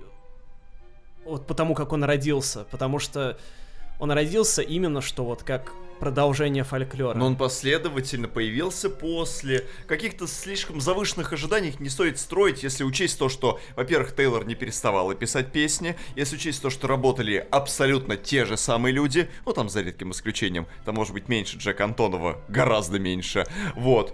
Но в целом это надо просто воспринимать как логическое продолжение. Вот если мать через 5 месяцев выпустит еще три, э, третий блок из 15 песен, и вам вдруг покажется, что он еще хуже, ну я бы не стал так, скажем так, опрометчиво считать. Это просто то, что логично перетекает из одного в другое. Поэтому не стоит прям уж говорить, что это вот, это не полноценный альбом никак. Ну, в общем, для меня это сборник бисайдов с отдельными своими выдающимися э, сторонами, но не что-то цельное и самостоятельное. Но, опять же, повторюсь, я его полноценно послушал только два раза. Вот, поэтому я еще могу передумать. И какие-то треки так или иначе э, это, пересмотреть для себя, потому что я вот, например, сегодня наконец-то посмотрел клип на Willow, и, конечно, с клипом э, песня раскрывается лучше, на мой взгляд. Давайте уж про клип поговорим, коль речь зашла. Я А думаю, можно что я еще альбом, два, два слова вставлю? Да. Да. Да, просто один момент по поводу альбома в целом, который вот я воспринимаю совершенно иначе, это именно вот момент хитовости. Мне реально кажется, Виллу достаточно хитовая песня, она меня реально зацепила с первого прослушивания. Мне реально показалось очень классной Gold Rush, и, конечно, там нет тела, нет дела. Вот для меня, честно говоря, вот восприятие этих трех песен, когда я просто их послушал, и вот решил, что это не просто хорошо, это офигенно, для меня перекрыло вот первое впечатление, которое было у фольклора. Да, возможно, я как-то не так слушаю музыку, э, и это тоже абс- абсолютно реально, э, но вот мне реально так показалось, и я, хотя где-то могу согласиться с, Антоном Юрьевичем, что песни во второй части альбома часто достаточно плавно, настолько плавно переходят э, друг в друга, что, что ты начинаешь переставать замечать разницу между ними. Э, тем не менее, там, допустим, Айви, та же Long Story Short, которую вы, правда, отметили как одну из лучших песен альбома и так далее, вот они... И Дороти, кстати, сам, сама по себе, которая, в принципе, мне тоже понравилась как э, цельное произведение. Вот у меня все-таки не осталось такого ощущения, что это прямо безликие произведения, которые как бы хороши в целом, но не оставляют какого-то собственного почерка. Хотя, должен сказать, что э, какое-то какое однообразие, хотя мне в целом альбом кажется более разнообразным, именно вот этой завершающей части присутствует. При этом хитовость не обязательно означает хорошесть. Э, и я просто к тому, веду к тому, что мне сложно сравнивать Exile тоже э, с телом и делом, потому что Exile прямо офигенная, э, а та хитовая, и что из них лучше, понятия не имею, но о чем точно могу сказать, что, наверное, Evermore, при том, что там вот этот прикольный момент, где песня внезапно убыстряется и Джастин Вернон вступает, да. вот несмотря на это, мне кажется, она Exile, конечно, на пару порядков уступает. Я думаю, чтобы ну, Антон Юрьевич услышал альбом больше, должен выйти фильм Long Pond Studio Sessions Part 2, в котором будет подробно обыграно все в акустике. Может быть, вам тогда ну, это На самом зайдет. деле, да. Я почему и в, на... да в нет, начале и... сказал, что хочу фильм, потому что я хочу больше почувствовать. Вам нужен, вам нужен фильм? Вам нужен фильм, чтобы там просто 10 часов играли «Нет тела, нет дела». Вот и хочу все. Хочу такой да. фильм 10 часов. А еще технически в Evermore есть прикольная часть, где э, самое, э, товарищ Вернон по-моему, э, второй бридж перед последним припевом, когда он чередует с Тейлор строчки, это прям да, классно, вот это очень момент, классный правда. Я согласна. И, и вообще он там неожиданно достаточно поет э, в высоком регистре, да. и это звучит, звучит, звучит прикольно. А что касается э, тела и дела, я смотрю такой дерьмовый сериал, как Ривердейл, потому что я, в принципе, люблю смотреть дерьмо. А, и э, и для меня, не знаю, там романтическая комедия, у которой 5,1 и МДБ из 10 это лучший фильм, который может быть в принципе на этой планете. Ну, короче, э, я хочу в следующем сезоне Ривердейл, э, серию, которая называется э, так же, как называется песня, и с кучей вставок этой песни. Как бы это просто моя большая мечта. Хотя, опять-таки, повторюсь, сериал дерьмо, но я его люблю. А мы напоминаем... Ждем CSI место преступления. Да, так. мы напоминаем, что стыдиться своих вкусов нельзя что guilty pleasure. Тут, кстати, должна выйти, выйти видео, Плашка, которое есть да, на канале. На наше видео, да, про то, что guilty pleasure. Подсказочка, это... так сказать. Заговор капиталистов. Я, кстати, тут должен отметить, что э, вот это иная ситуация, чем с какой-нибудь Тейлор Свифт или с Дэми Ловато. Ну, Тейлор Свифт в первую очередь, потому что Тейлор Свифт делает классную музыку, и стыдиться должны те люди, которые намеренно ее не понимают. Не те, которым это просто не нравится, а те, которые вот намеренно просто говорят, что это фигня, потому что общественное мнение и все дела. Ривердейл написан дерьмово, э, персонажи играют дерьмово, э, сериал объективное дерьмо, но субъективно мне нравится. Ну так и отлично. Я маму отличника каждый день смотрю, я рад доволен жизнью. И Анну Седокову смотрю Да, я и на Седокову мы все подписаны. Не, ну, телеграмма Анны Седоковой это мета-шедевр. Вообще, да. А, так вот, клип на Willow. Когда-то полчаса назад мы вспоминали. А, это, наверное, самая очевидная связь э, альбома с фольклором, потому что, собственно, Willow это сиквел э, этого самого э, кардигана. Э, то есть там в буквальном смысле действие происходит сразу после того, как заканчивается кардиган, и Тейлор снова прыгает в свое пианино э, и ищет там своего мужичка, Uh, я, естественно, посмотрел только один раз и не искал все вот эти вот разборы полетов и так далее.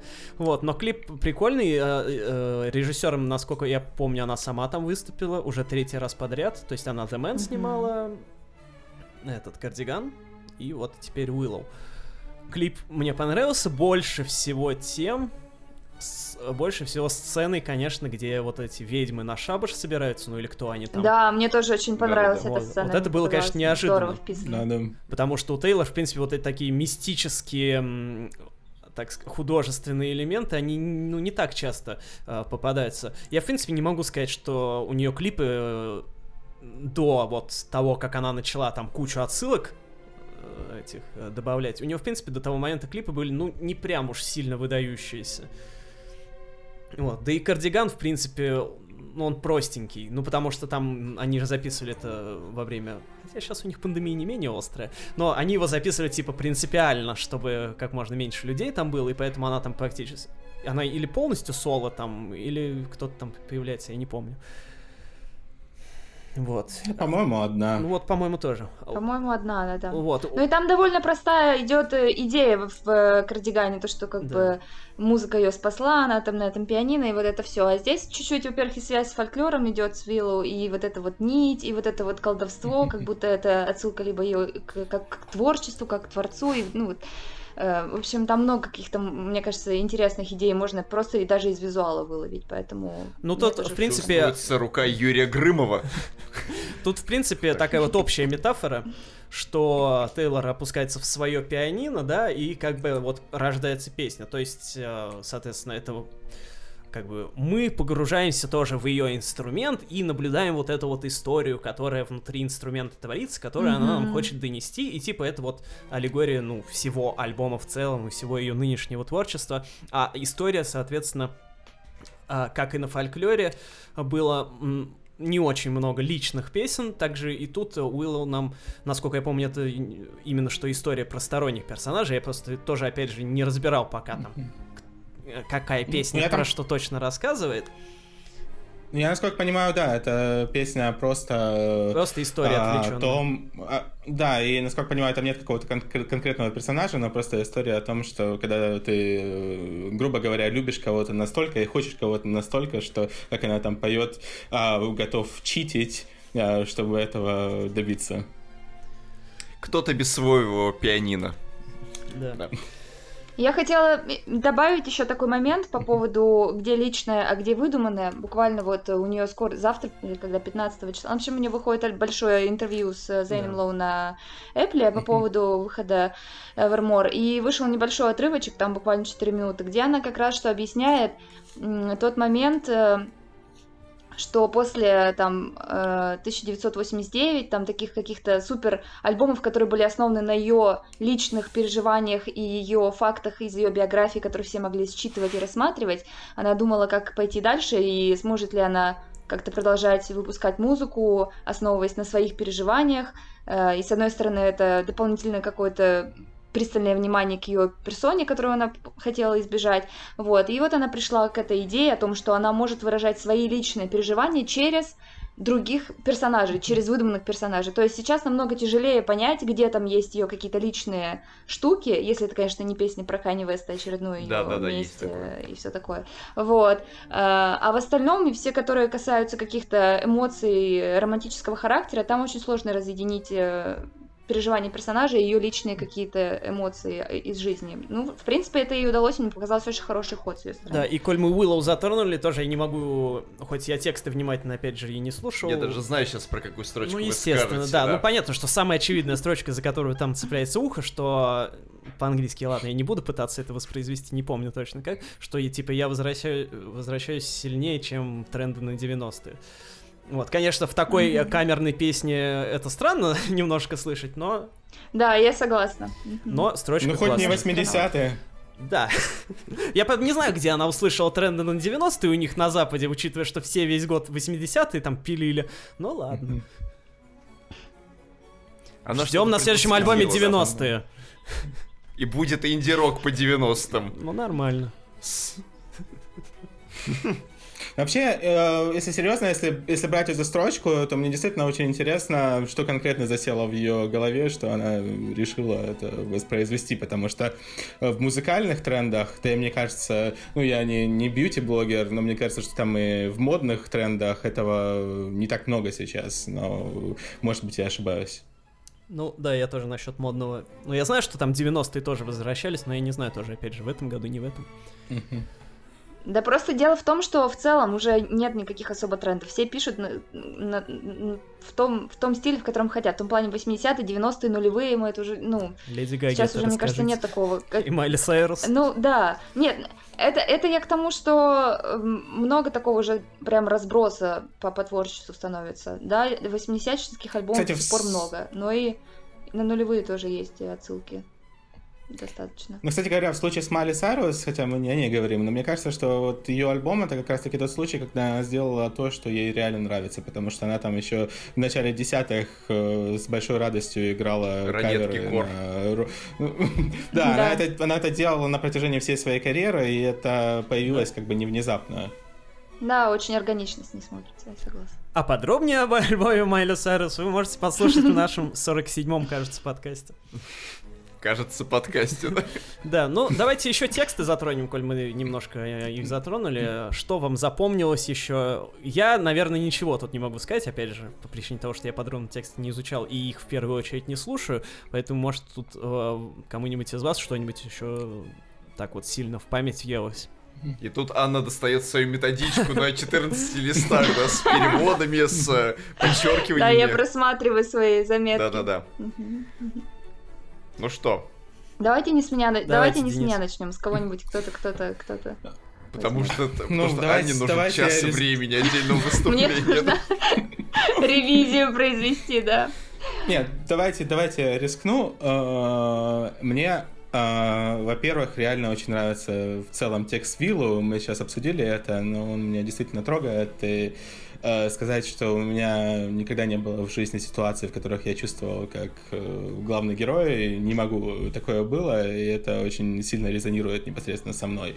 Что мне еще понравилось? Мне понравилось этот вот... Ну, тут нет такой текстовой трилогии, как на фольклоре, там, есть. с кардиганом. В смысле, где? Есть. Ладно, хорошо, расскажете потом. Тут есть маленькая двулогия с, с Доротеей, вот этой, она есть это, в песне. Это же двулогия э... перерастает в трилогию.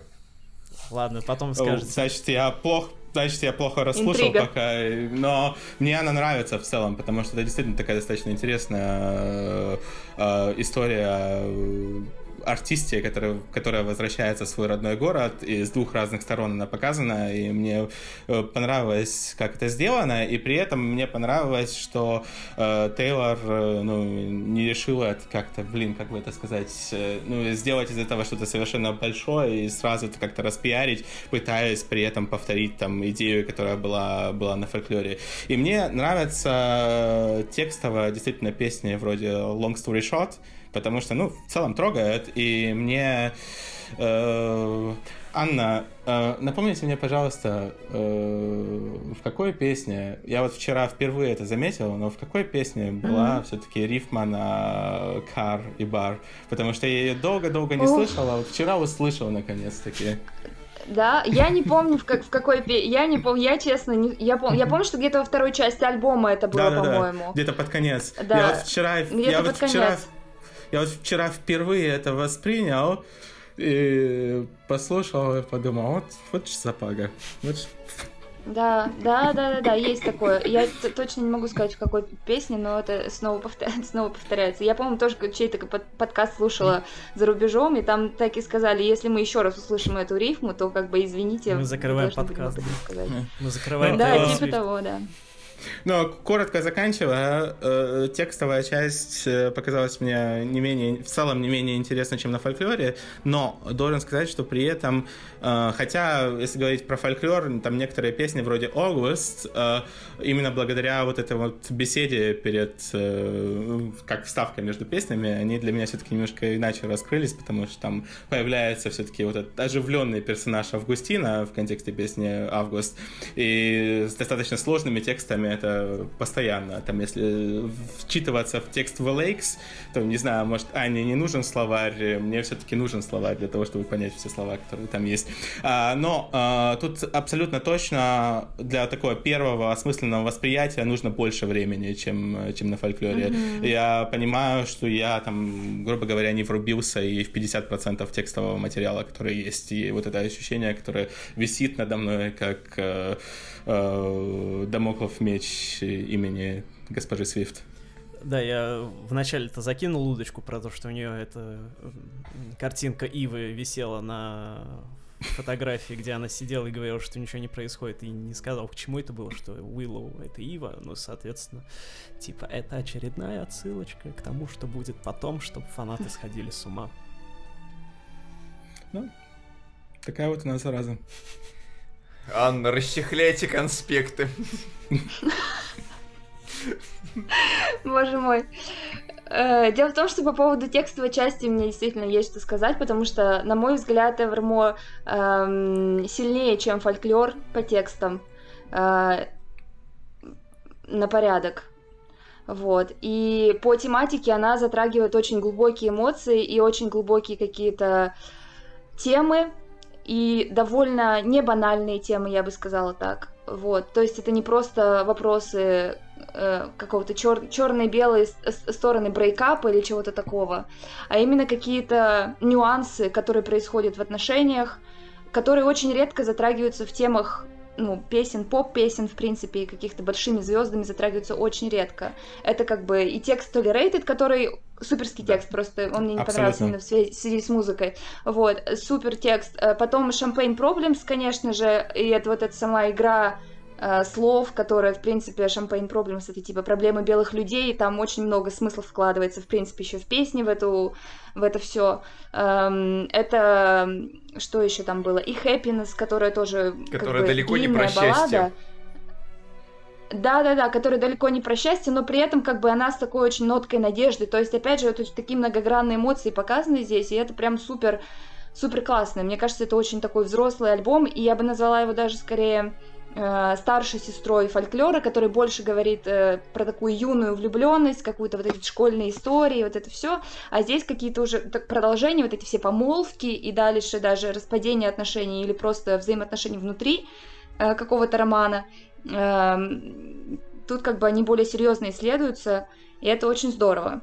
Вот. Помимо этого еще про тексты могу сказать, что даже, э, даже я хотела, ну, не то чтобы я знаток тоже английского языка, но сама по себе, эм, сам по себе вокабуляр э, в песнях довольно сложный для, для поп-исполнителя, скажем прямо. Я не думаю, что она здесь э, пыталась добиться какой-то хитовости, э, именно потому что она обчиталась э, Джейн Эйр и всяких таких mm-hmm. романов, и поэтому использует исключительно оттуда. То есть это вот как если, я не знаю, ты изуч, изучал английский по учебнику Кузовлева, и там, знаешь, тексты про environment какой-то, про технику в доме, и ты такой, да, все понимаю. Потом тебе говорят, домашнее чтение, отрывок из Джен Эйр. Ты такой, что? Вообще, э, почему шкаф там называется по-другому? Ну и какие-то такие вещи.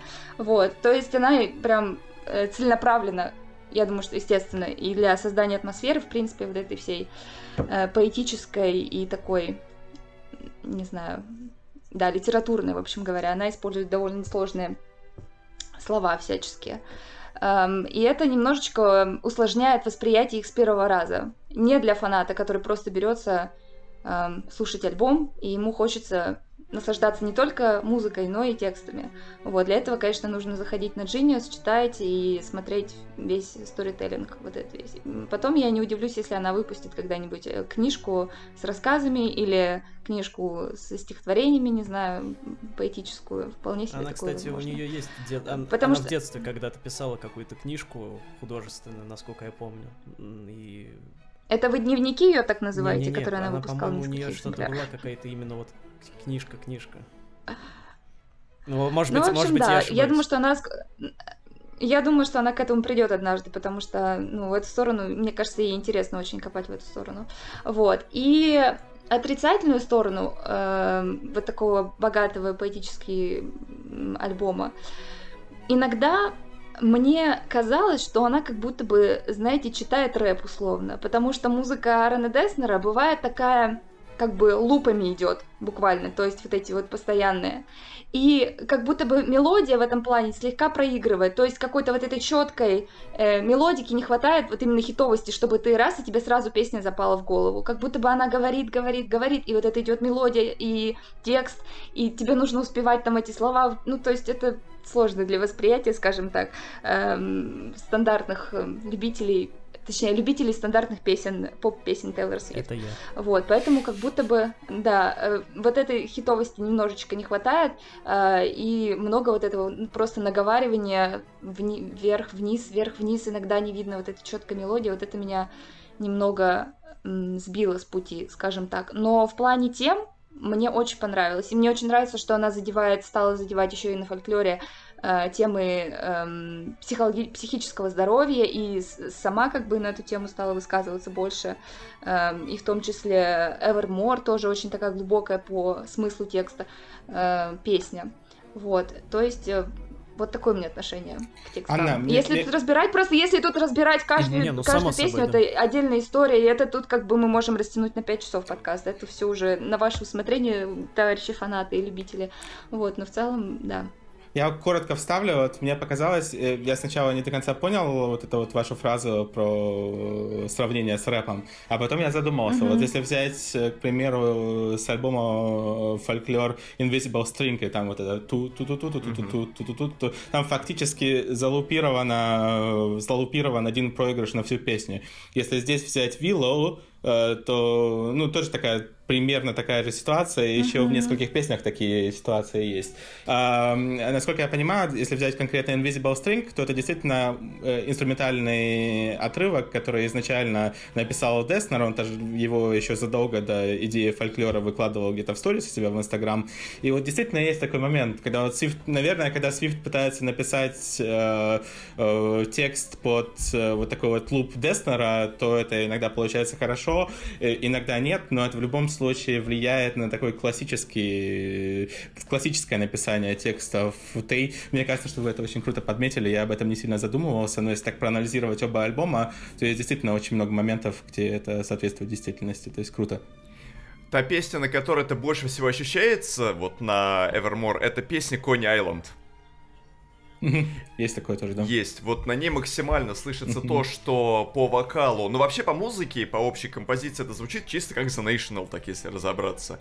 И вокальные способности Деснера это далеко не про какой-то дикий вокализм, это да, что-то между э, попыткой в рок, в spoken word и в рэп это вот что-то усредненное. И вот здесь э, Тейлор тоже пытается в вокал примерно как у Деснера, и да, вот все вот эти вещи, о которых вот а говорили вы, Денис и Аня, они прям сразу вылезают на первый план.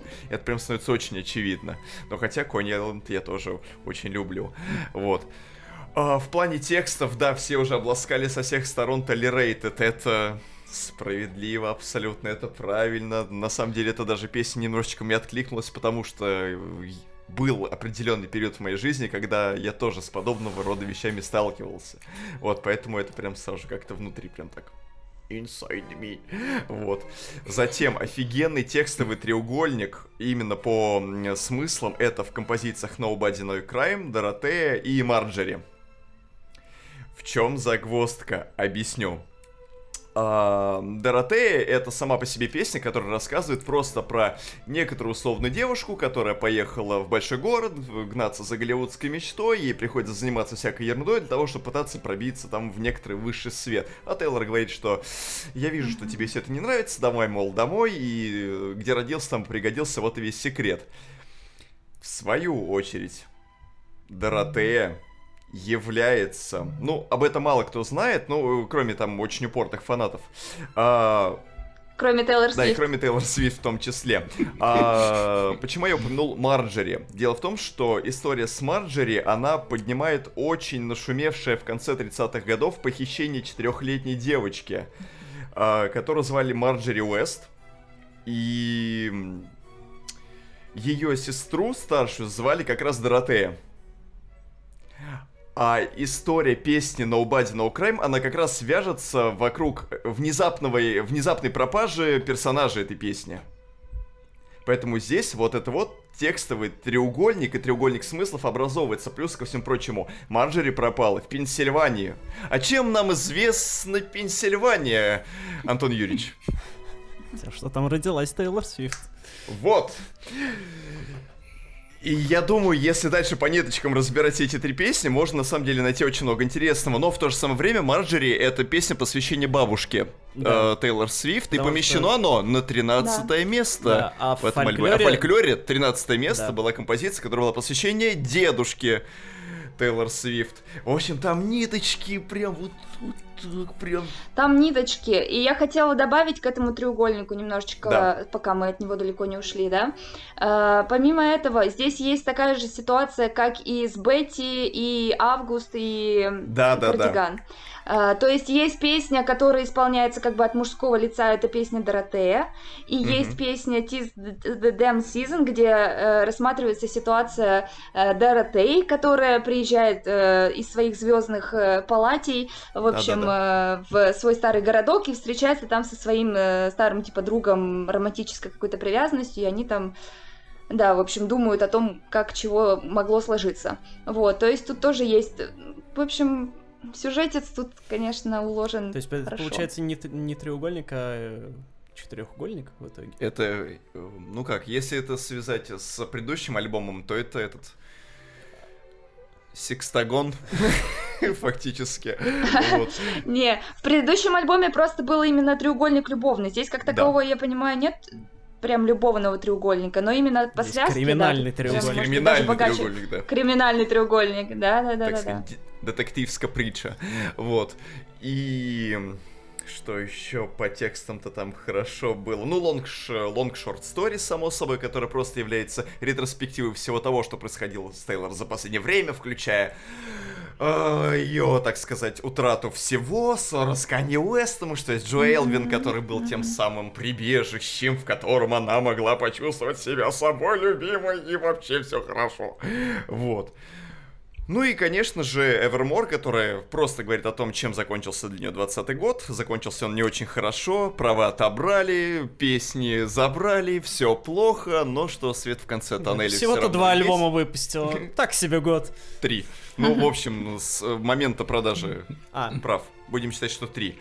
Вот. Поэтому, но где-то все равно там свет в конце тоннеля есть, и... Свет в конце туннеля, да. Да. У нее сейчас куча Грэмми будет, я в этом практически уверен. Понятно. Да, я тоже так думаю. Вот.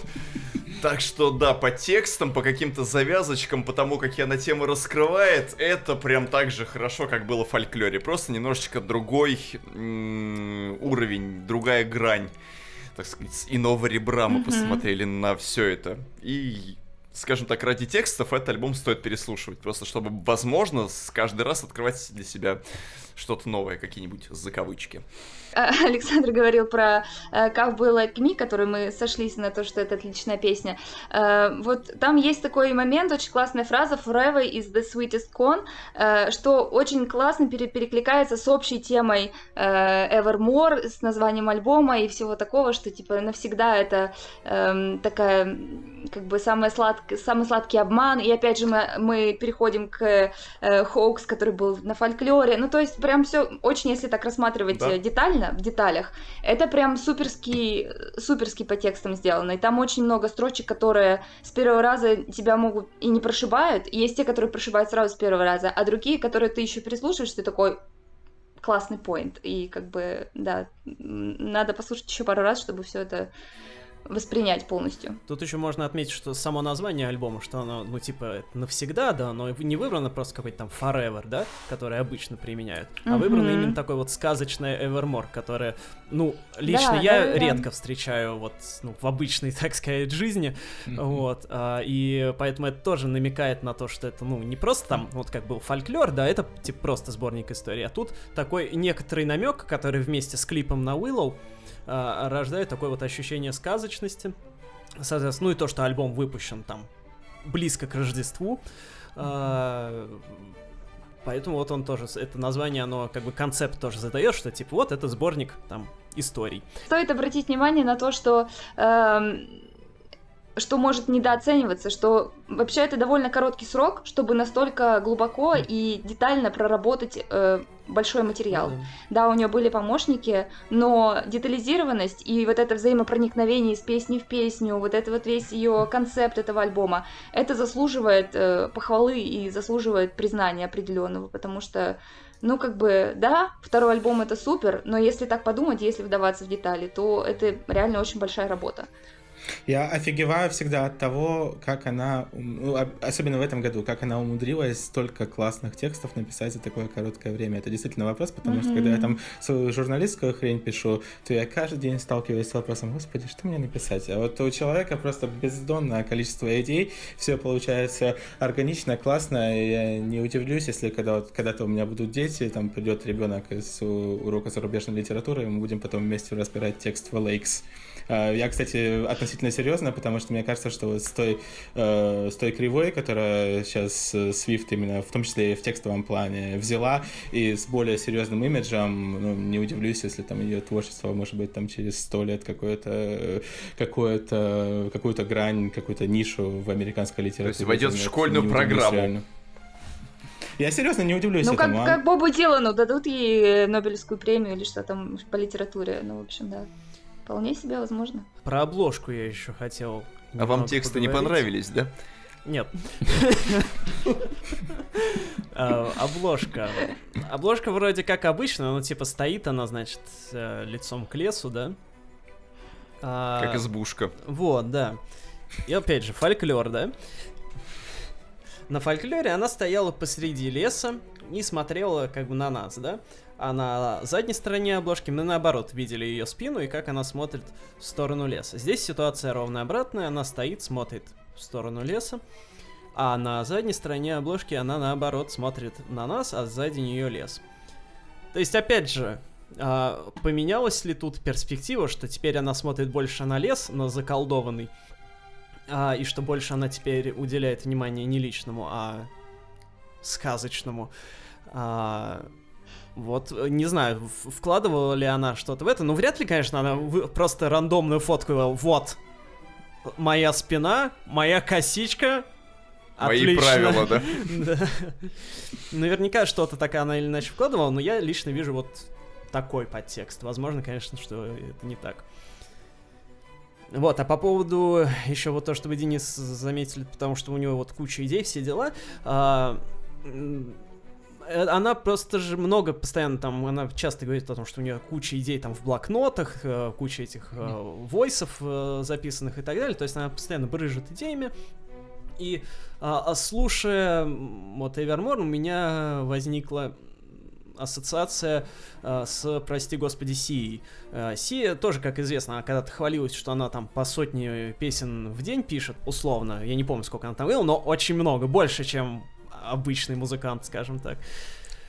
И э, поскольку э, к Эвермору у меня, ну, я, как я уже описал, такое пока сомнительное немножко отношение, то у меня тут возникло немножко подозрение, что не то чтобы она исписалась, но то, что она достала из своего вот этого вот архива не самые выдающиеся идеи в плане чисто музыки, я, естественно, имею в виду по текстам я не это. Но я в этом подкасте выступаю главным душнарем, так что... Откройте форточку, пожалуйста. Вот, давайте поговорим немножко про музыку, наверное, а то что-то текстом мы так много внимания уделили, про музыку молчим. А главное отличие музыкальное тут, это то, что Антонова в кои-то веке на альбоме Тейлор было минимум. Потому что... Собственно, как я просила на прошлом подкасте, сказала, что Антонова можно уже и прикрутить немножко, вот, но она потому его прикрутила. Что... Все как я завещала, понимаете? Да. Он, он как на 1989 прилепился, Хотя там тоже не так много, по-моему, песен с ним было. А, но вот, начиная с репутации, он полноценный уже занял трон в студии Тейлор и с него никак не слезал. Тут же всего две песни, которые в, в написании которых он принял участие. Это Gold Rush, в котором он был а, соавтором и сопродюсером, и Айви, в котором он был соавтором. И это, конечно, заметно. Возможно, вот как раз эм, вот эта вот недосдача хитов нехваток их, на мой взгляд. Он и объясняется тем, что этот альбом гораздо более деснеровский, что в нем главную скрипку играли именно они. А в фольклоре а, фольклор был более разнообразный, на мой взгляд, потому что там как раз вот и Антонов, и Деснеры, они, ну, примерно, ну, в смысле, и Тейлор, естественно, как третья главная часть, они примерно там наравне, какой-то баланс был. Тут баланс сильно смещен в сторону звучания около The National, и э, вот, возможно, именно это вот послужило причиной того, что этот альбом мне не так э, пока что э, сильно зашел. Вот по поводу того, что вы упоминали, что в песне Closure э, звучит вот это вот... Индустриальный бит. Да, да, да, да, да. Вот это, конечно, мне больше всего в плане звука, ну, не считая Nobody No Crime, мне вот этот момент очень понравился, несмотря на то, что сама песня Closure, она мне не очень. Но вот этот вот момент с необычными аранжировками, это, конечно, круто.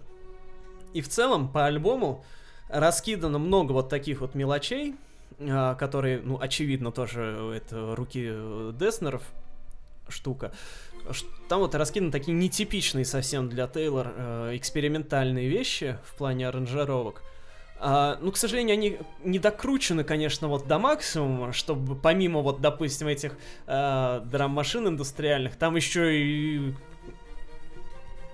какие-нибудь синты индустриальные врубились, какой-нибудь noise. Ну что, получился Laibach или Borghesia какая-нибудь? все сразу да, нужно. чтобы Einstürzende Neubauten получились. Einstürzende Neubauten. Да. Жесть. Вот. Вы это слушаете? Классная группа. Да. Серьезно. Вот. А, Кстати, у Neubauten последние альбомы Стейла вполне себе это, на одной Кстати, волне. да, они вполне перекликаются, да. Потому что они тоже такие спокойные. Не то, что там раньше, когда они там дрель записывали, да, в 80-х. А сейчас такая полумедитативная опера, Да. прям Поэтому вот с кем надо следующий сотру- следующими сотрудничать. С Бликсой. Да. А, Вот, и еще что я хотел отметить по поводу музыки, это то, что, как мы помним, в э, песне Exile с э, фольклора, в ее написании участвовал некий Уильям Боуэри, который на поверку оказался Джо Борисом Элвином. Горбоносом, да. Да. Джо Элвином, то есть а, нынешним а, мужчиной Тейлор. А, и здесь, на этом альбоме, мы слышим аж три песни, в которых он принял участие. И а, помимо того, что просто это прикольный факт, который интересно знать, а, интересно это просто рассмотреть в контексте а, биог- творческой биографии Тейлор, потому что до этого она только один раз, если мне не изменяет память, сотрудничала со своим а, женихом, назовем это так. И это был опыт с Кельвином Харрисом, с которым они написали песню This is what you came for, которая Риана пела. И опыт этот был не очень, в плане, что потом они разосрались из-за этого. А, и интересно вот, что она второй раз, точнее уже даже не второй раз, а уже какой там, получается, уже сколько, четыре песни они вместе написали. Она снова пошла, э, Пять, пошла на это, несмотря на то, что вот у нее был такой а, болезненный опыт. Вот, а я написал... Джо Элвин, соответственно, поучаствовал в написании трех песен на альбоме Champagne Problems, Coney Island и Evermore. И, кстати, еще по поводу последний раз я всп- вспомню Nobody No Crime. Почему еще это самая хорошая песня? Я потому знаю что, почему. Потому что Тейлор написал ее в одиночку. А еще, знаете, почему это Но. самая одна из самых лучших песен? Потому что там есть сверчки. И они есть на заднем фоне, ближе к концу песни их становится отчетливо достаточно слышно, поэтому, когда вы последний раз слышали сверчков, это не ваш вот этот саксофон, за которым вы топите из выпуска в выпуск. Вот, саксофон спасет поп-музыку. Сверчки и цикады спасут поп-музыку. Вот. А, в общем, я просто всегда ценю песни, которые Тейлор написал в одиночку, потому что в последнее время она это делает, ну, не так часто. А один из моих любимых альбомов это Speak Now, который она написала полностью в одиночку. И поэтому я всегда очень приветствую, когда она пишет песни целиком сама. И поэтому вот, и, и- и в том числе и поэтому Nobody No Crime у меня отдельное место в моем пантеоне занимает. Что вы думаете по поводу Звука. звука? Я, кстати, еще коротко хотел отметить, что, насколько я понимаю, Джо Элвин еще и на фортепиано сыграл в песне Evermore сам, mm-hmm. и это тоже довольно забавный, интересный момент. А в целом, как вам звучание?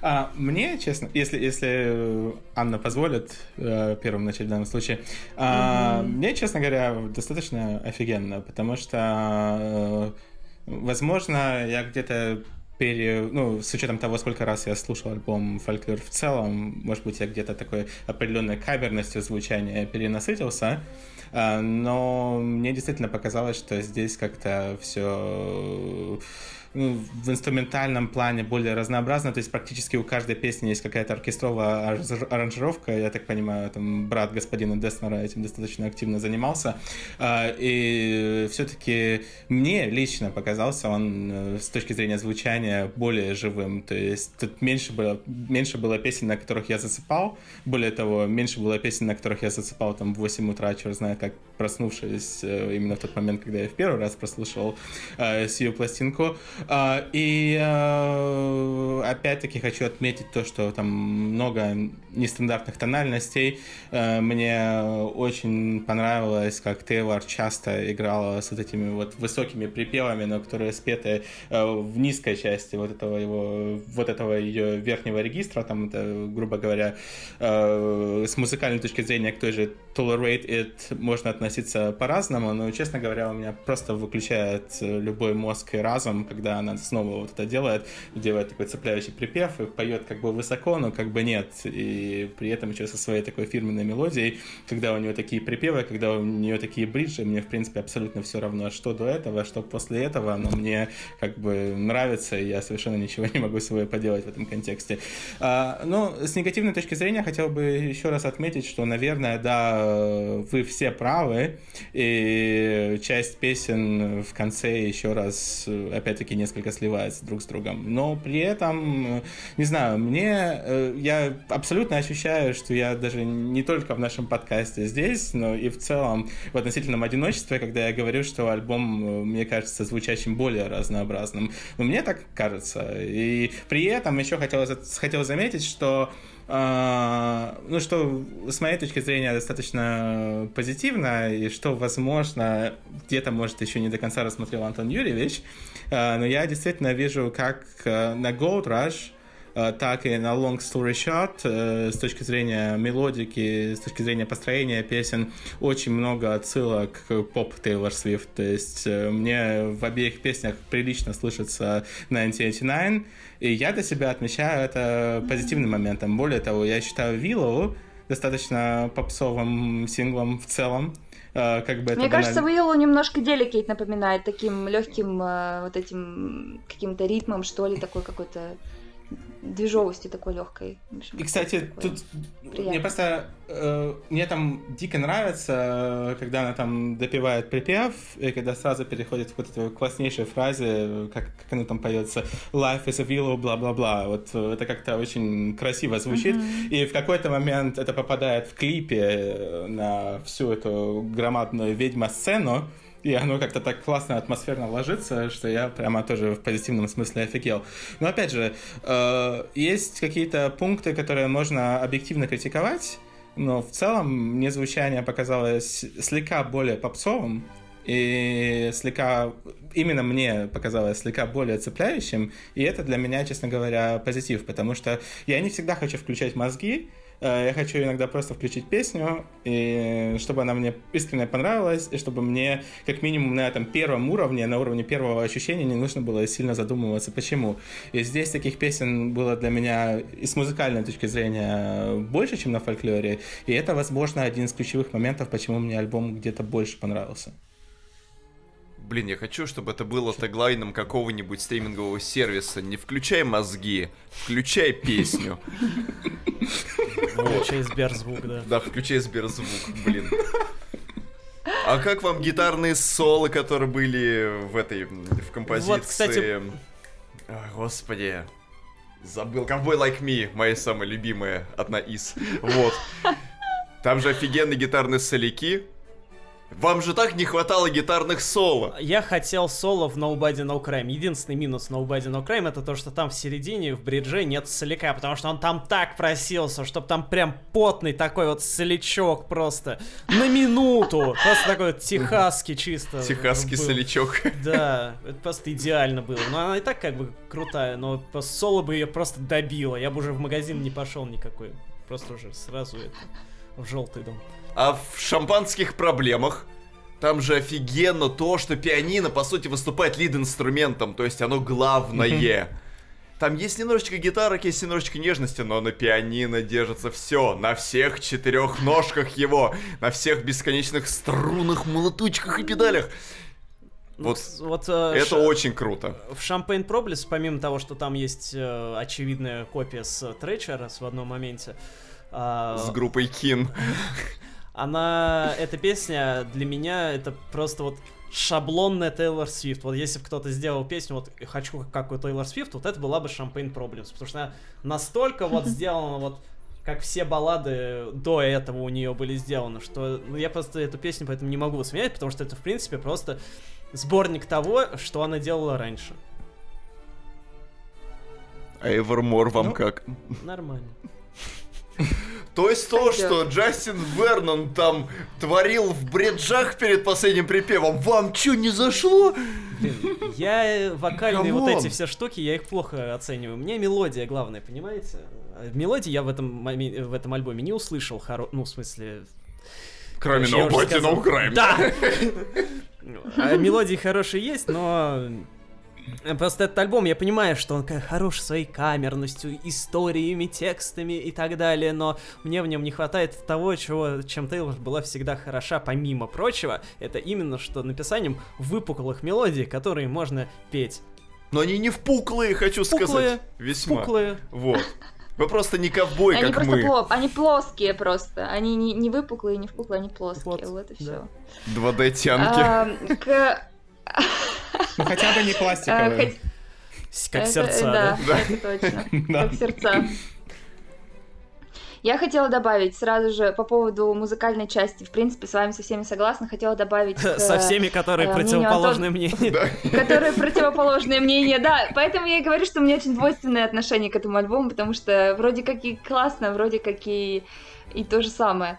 Э, Вот. Но мне кажется, что здесь, как и в текстах тоже, дьявол кроется в деталях, а за этими деталями э, следит далеко не весь э, массовый слушатель. Вот. То есть, чтобы расслушать вот эту пианинку на четырех ногах, Да. чтобы расслушать еще какие-то моменты, нужно, конечно, как бы приложиться к альбому чуть больше, чем один раз. Вот. А насчет экспериментов, которые, о которых говорил Антон Юрьевич, нужно сказать, э, и, и потребовала Тейлор уже побыстрее э, что-то там более Industrial. Кардинальное. New Metal мы требуем, как ото всех. Нужно, нужно понимать, что эти э, корни этих экспериментов еще заложились, еще были на лавере, где был, э, да. что там, It's nice to have a friend был, который абсолютно в, в тот момент мы такие вообще, что, что И произошло, вот эта песня, маленькая вставочка. Вот, и мы такие вообще не понимали, каким боком она к лаверу причастна. Ну, кто бы знал, что из этого уже вырастет и, в принципе, э, и новое звучание, и сейчас она намного больше стала тоже вкладывать в эти какие-то э, звуковые какие-то штучки включать, и понятное дело, что не она этими, за- этим занимается, а братья Деснеры, но она как бы идет на поводу, и она позволяет, и она готова идти дальше, по-моему, насколько, как она писала в своих постах, что они решили углубиться в это все дело. И если это не последний альбом из этой двулогии, а будет трилогия, что вероятность есть, в принципе, э, то я думаю, что она может и дальше пойти. Может быть, и New Metal мы тоже услышим. А прикиньте, Вот. вот эти еще следующие по- 15 песен, там же ведь неизвестно, что будет. Ну, кстати, нет, две, Да? две вот эти песни, да. Мы же не знаем, да, что Мгм. А, И по поводу Да. того, что мало, мало Антонова на э, пластинке, э, но вот эти две песни, скажем спасибо, что хотя бы, знаете, когда много Антонова плохо, когда его мало тоже плохо. Не, вот ну за Gold. Rush ему спасибо. Э, Да, хорошо. И, в принципе, эти две песни, на которых он поучаствовал, они, вот я согласна с Денисом, что они добавляют вот этой эры 1989 и такого немножко более такого глянцевого, блестящего, немножко к, к общему припыленному звучанию альбома, который такой в таких полутонах, а они, он такие какие-то штрихи довольно четкие э, добавляет, и это здорово звучит. Если бы его было на одну песню больше, было бы, мне кажется, еще круче. По поводу длины песен, я хотела заметить, что как бы все песни довольно длинные, и очень много свободы в структуре э, самой песни. То есть вот эти бриджи, которые она повторяет где-то тоже по центру, вот эти инструментальные проигрыши, инструментальные проигрыши в конце на полминуты, которые она просто свободно оставляет музыку течь, и, конечно, не каждый поп э, исполнитель, ну тут уже я нисколько, не знаю, насколько поп э, при, при, применим, позволяет себе такие вольности, скажем, так настолько свободно обходится с музыкальной составляющей. Ну, когда у тебя песен 15, и тебе их не надо помещать на одну Да. пластинку, ты уже можешь дальше писать по 6 минут песен, тебе никто ничего не Это скажет. точно, это да. По поводу дальнейшего развития, я понимаю, что уже бессмысленно что-то говорить, просто а, я хотел бы выразить, так сказать, опасения некоторые. Ну, просто смотрите, вот она уже выпускает уже второй альбом, так скажем, экспериментальный а, в рамках ее дискографии. Просто мне лично сложно представить, что она э, после этого сможет такая, как ни в чем не бывало, вернуться на поп-рельсы, да? Типа, ой, я там что-то поэкспериментировал, а теперь это, давайте снова э, это петь про то, как я мужиков бросаю.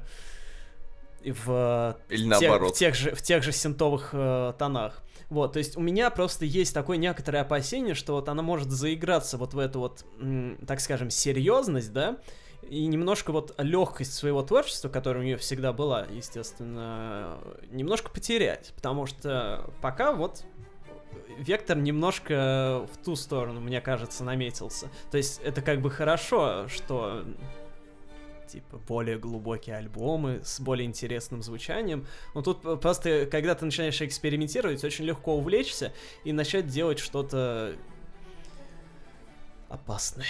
Скажем так, чего мы не ждем от следующего альбома Тейлор Свифт? Еще Вопрос. один фольклор, не надо, пожалуйста. Ребят, у вас что есть сказать? Чего вам не надо в следующем альбоме? Ну, Да пусть творит, что хочет. Э, Посмотрим. Ну, я тут, кстати говоря, разделяю во многом опасения Антония Юрьевича, потому что, ну, э, история о фольклоре Тейлор Свифт может, наверное, отрицать сколько угодно, но, конечно, это история о мегаталантливом сонграйтере, мегаталантливом музыканте, который все-таки где-то хотел э, получить определенное критическое признание. И Тейлор Свифт, это, конечно, такая артистка, которая, ну, скажем так, на, на поп-горизонте есть много звездочек, много Дуалип и Ариан Грант, но Свифт это, конечно, человек, который находится там примерно на одном уровне со всякими Леди Гаги, Гагами, Мадоннами, опять-таки, как, как их там всем, всех зовут. И, конечно, на том э, моменте в карьере, в, которой, в котором она находится сейчас, у нее есть необходимость увековечить свое творчество и так далее.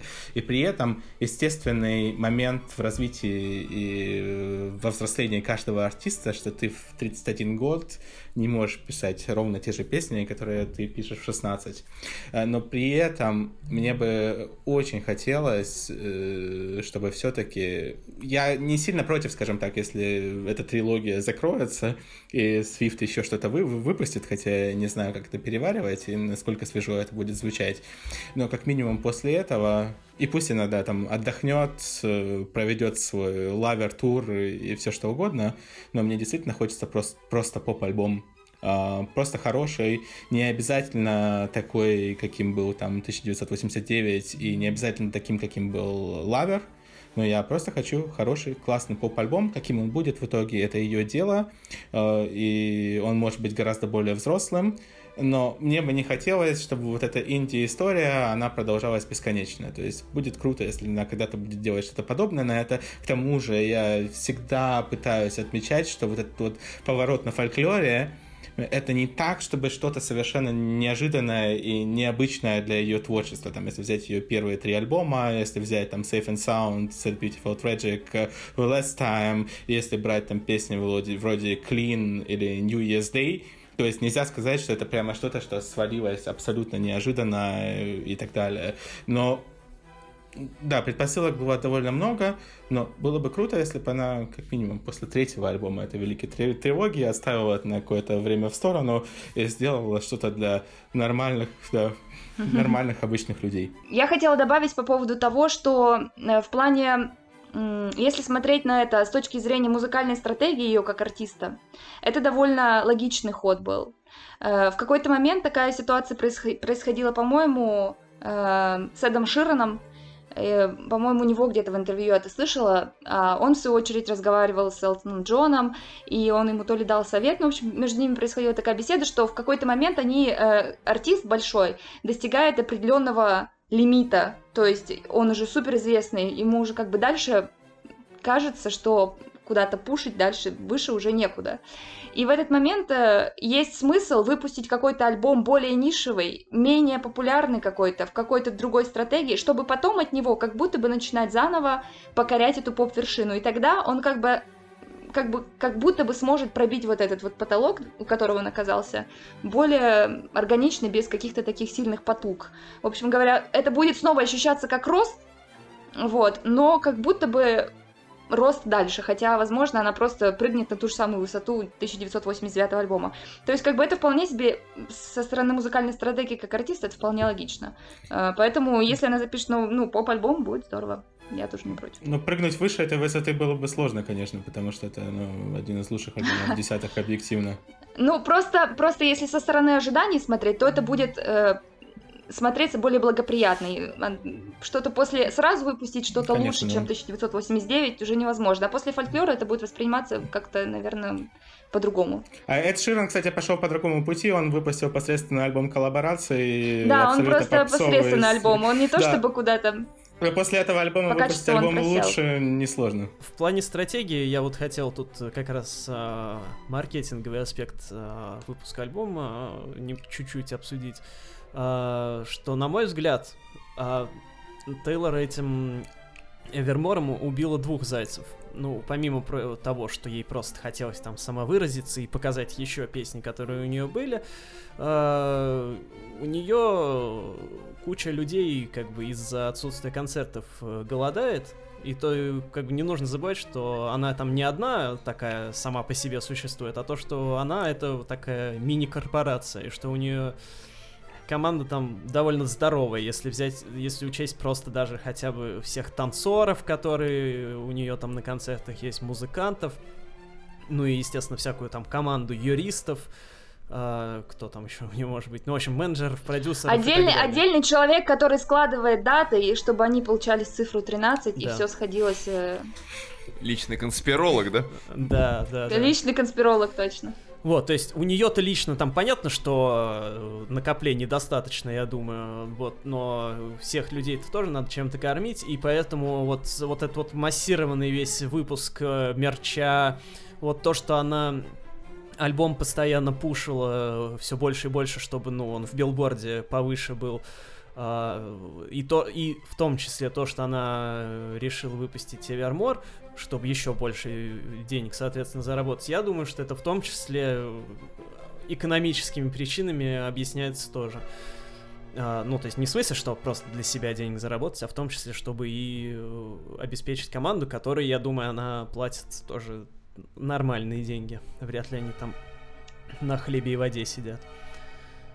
Я правильно понимаю, Антон Юрьевич, что вы считаете, что э, тем, что мы покупаем эмалированную кружку в мерче Тейлор, отказываясь от э, упаковки зефира шам... э, Шармель, то где-то э, там в, в Америке да. какому-нибудь звукорежиссеру есть на что купить буханку Нет, хлеба, во-первых, да? как раз есть на что купить этот зефир Шармель.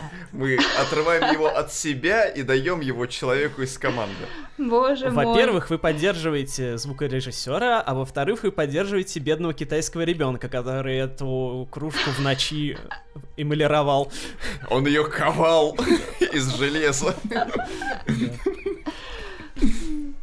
А, подводя некоторый итог, у меня сегодня случился некоторый инсайт, так сказать. Так. Вот, когда я как раз э, смотрел вот этот вот отрывок из э, будущего Apple интервью, а, где Тейлор как раз говорит, что вот а, я хотела, в смысле, я раньше писала песни о себе, и эти песни становились заголовками, и мне это надоело, и я захотела песни писать больше не о себе, а поэкспериментировать, попробовать писать истории о других. Вот, и я такой понял, что, блин, то есть женщина, которая а, все 2010-е занималась тем, что э, была на передовой создания эстетики новой искренности, которую мы обсуждаем в, в каждом подкасте, теперь э, отходит от этой самой новой искренности, прям ровно на рубеже десятых и двадцатых, и переходит к чему-то новому, то есть э, переходит, соответственно, к просто рассказам о своих страданиях, о своем опыте, о своей жизни и так далее, то есть вот это вот все, чем занимается современная поп-музыка и чем Тейлор занималась на лавере, на репутации, на 1989 и так далее, она переходит просто к художественным произведениям о сторонних лицах в который, естественно, может быть вплетено какое-то личное повествование, но оно там будет играть, скажем так, не прям доминирующую роль. И что же это получается? Что наконец-то эпоха новой искренности заканчивается, и это такой первый, может быть, Шажок, росточек. Да. То есть э, Тейлор-то она большой артист, и, соответственно, когда она что-то выпускает, это начинает влиять на остальных. То есть Естественно, не она одна вот эту вот всю новую искренность пос, э, посадила в огород э, западной поп-музыки, но как бы она была одним из главных садоводов. И теперь получается вот альбом «Фольклор», который у нас, ну, достаточно хорошо себя показал в чартах. Эвермор, я думаю, сейчас тоже себя покажет. Ну, наверное, вряд ли так хорошо, как «Фольклор», но я думаю, что тоже неплохо. И Грэмми наверняка его тоже потом отметят и критики уже хорошо отметили. И, соответственно, вот когда большой артист выпускает аж два альбома, которые отходят от современных э, эстетических стандартов э, поп-музыки, то, возможно, это как раз и вот будет новым лицом э, поп-музыки 2020, когда э, поп-музыка перестанет быть вот этой вот нарочито личной, когда вот все прям страдают, да, а начнется больше какого-то старителлинга отвлеченного. Я могу сказать, что насчет сторителлинга, и э, она наверняка вдохновляла, знаете, не только Джейн Эйр и всякими романами, но и однозначно альбомами Короля и Шута, поэтому не она О, первая, да. которая, которая начала этот тренд, понимаете? Уж все было уже давным-давно предопределено. Нет, так это что, само может быть, она об этом не говорит в своих интервью, но не надейтесь, что она об этом скажет. На самом деле мы знаем. А потом начинаешь читать каст ее нового альбома уже после трилогии вот этой э, фолк-роковой, а там э, у нее в кредитах, кроме Антонова, Деснера, Князев, пол состава Северного флота, Дима Спирина Стараканов и так далее. Да, а на скрипке Мария Нефедова играет. Мария Нефедова, да, блин. И потом на нашествие она приезжает к нам в Эмаус какой-нибудь. Не, на этот, на антигрушу. На антигрушу, да. Или на да, и мы с ней подкаст записываем, наконец-то. Мне кажется, вопрос заключается в том, как мы теперь будем называть эту новую эпоху, вот новая искренность, столько мы с этим словом прожили. Посмотрим, как Светов теперь... назовет свой новый клуб. Новая мета-искренность, да? Ну, я, я подумал про себя, про новую фикцию, хотя это чушь, но тем не менее. Кстати, и я вот еще в этом контексте тоже еще какая у меня мысль появилась, что она же вот усложняет, соответственно, повествование, там получается больше людей, что вот она проваливается в пианино в свое, а там свои персонажи и эксперименты и все такое, и может быть дальше она пойдет в сторону не то чтобы мюзиклов, но, так сказать, может быть, концептуальных альбомов, которые еще и будут с видео соединены, что-нибудь mm-hmm. такое. То есть сторителлинг будет не просто частью ее музыки, а он будет определять вообще форму всю. То есть она же вообще mm-hmm. всю свою карьеру э, говорила, что, блин, ребят, я люблю рассказывать истории, и больше мне вообще особо больше ничего не важно. И, возможно, вот сейчас... Она могла бы записывать хороший подкаст. Да, про историю 20 века. А, про историю российской поп-музыки 90-х. Да, с ленты.ру. Вот, и может быть, вот это, короче, выльется в то, что она перестанет, ну, в смысле, не то, что перестанет, а может в какой-то момент она настолько Упорится. преисполнится в своем сознании, Да. что э, сделает какой-то фильм. Вот, я об этом только что хотел сказать. Будет некоторый Да, интерстеллар да. такой же. Да-да-да, и Да. где музыка это будет только один из элементов, а главное будет вот история из вот этих вот ее персонажей Америки классической. К этому определенно есть предпосылки, учитывая, что последнее видео она сама делает э, как режиссер, Ну, Кстати, то я думаю, что да-да-да. все И у нее хорошие отношения с Диснеем, с Netflix, то есть уже Ну, в общем, все везде схвачено, ребят. Ждем. Да. Ну, я чувствую, что она сделает такой полный круг моей музыкальной жизни. Она сейчас уйдет в прогрессивный рок. Блин, это было бы офигенно. А потом она встретит группу A-ha или Depeche Mode и запишет альбом 1989 опять. Нет, ну она сейчас реально, она сейчас э, вдохновится пример, при- примером группы Yes, там... Да, я как раз хотел сказать, Ocean. типа Tales of там- from Topographic Oceans. Вот просто двойной альбом, который никто не будет слушать. А потом она запишет э, какой-нибудь трек а Owner of a Lonely Heart, Да, и э, снова вернется к тоже никто не вспомнит, да. Я, кстати, помню, что в прошлом году я был в Берлине, и на меня продавец, ну, я часто бываю в Берлине, это не, не секрет, И там есть Дусман, большой, большой магазин э, с пластинками, и я, по-моему, купил самый дебильный набор пластинок в своей жизни. Я купил свежий на тот момент э, альбом Arctic Monkeys, ну, относительно свежий. Я купил Tears from a Topographic Ocean на виниле, Так. и я купил Sweetener Арианы Гранде. И продавец посмотрел на меня как на дебила. Примерно с таким же выражением лица смотрел э, чувак, который мыл пластинки Антона Юрьевича. Мы однажды приносили на... Забыл на какую улицу? Ну, короче, в Замоскворечье. Где-то в Замоскворечье, в общем, там есть улицы, и нам с Антоном Юрьевичем приспичило помыть его пластинки. Мы... Антон Юрьевич собрал просто максимально неоднозначный набор всего того, что у него было, и что вот требовало очистки. Там И- типа Чайковский был, а, ну там советская эстрада всякая, редкая советская эстрада, а, что-то еще. И была какая-то попса точно. Ну да, да, Да. И когда мы вернулись после процесса мойки, у Антона Юрьевича спрашивает э, продавец, терапслуживающий чувак, он такой говорит, а это ваши все пластинки? Это, а это вы все так слушаете? Это, это точно ваши? Вот. Антон Юрьевич говорит, «Ну, да. А чему? А вы делаете?» 1917 там не было? Нет. Его, к счастью, пока мыть не надо. Если вы дослушали подкаст до конца, обязательно сообщите об этом нам в комментариях.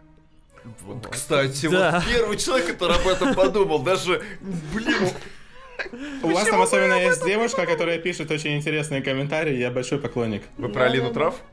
Ждем Да. от Алины Трав развернутые комментарии, да. Мы ждем от Алины Трав развернутую рецензию на альбом Evermore, а также на Фольклор и все предыдущие семь альбомов Мисс Свифт. А всех остальных наших зрителей, слушателей, подписчиков мы тоже призываем поделиться своим авторитетным мнением по поводу того, как они относятся к девятой номерной пластинке Мисс Свифт. Кстати, можете поздравить Тейлор с днем рождения, сегодня же 13 декабря.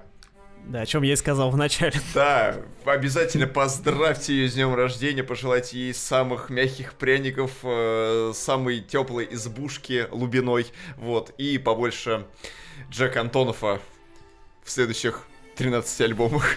Да. В описании будут ссылки на каналы Анны и Дениса. Ну и на нас там немножко ссылок будет. Пара десятков.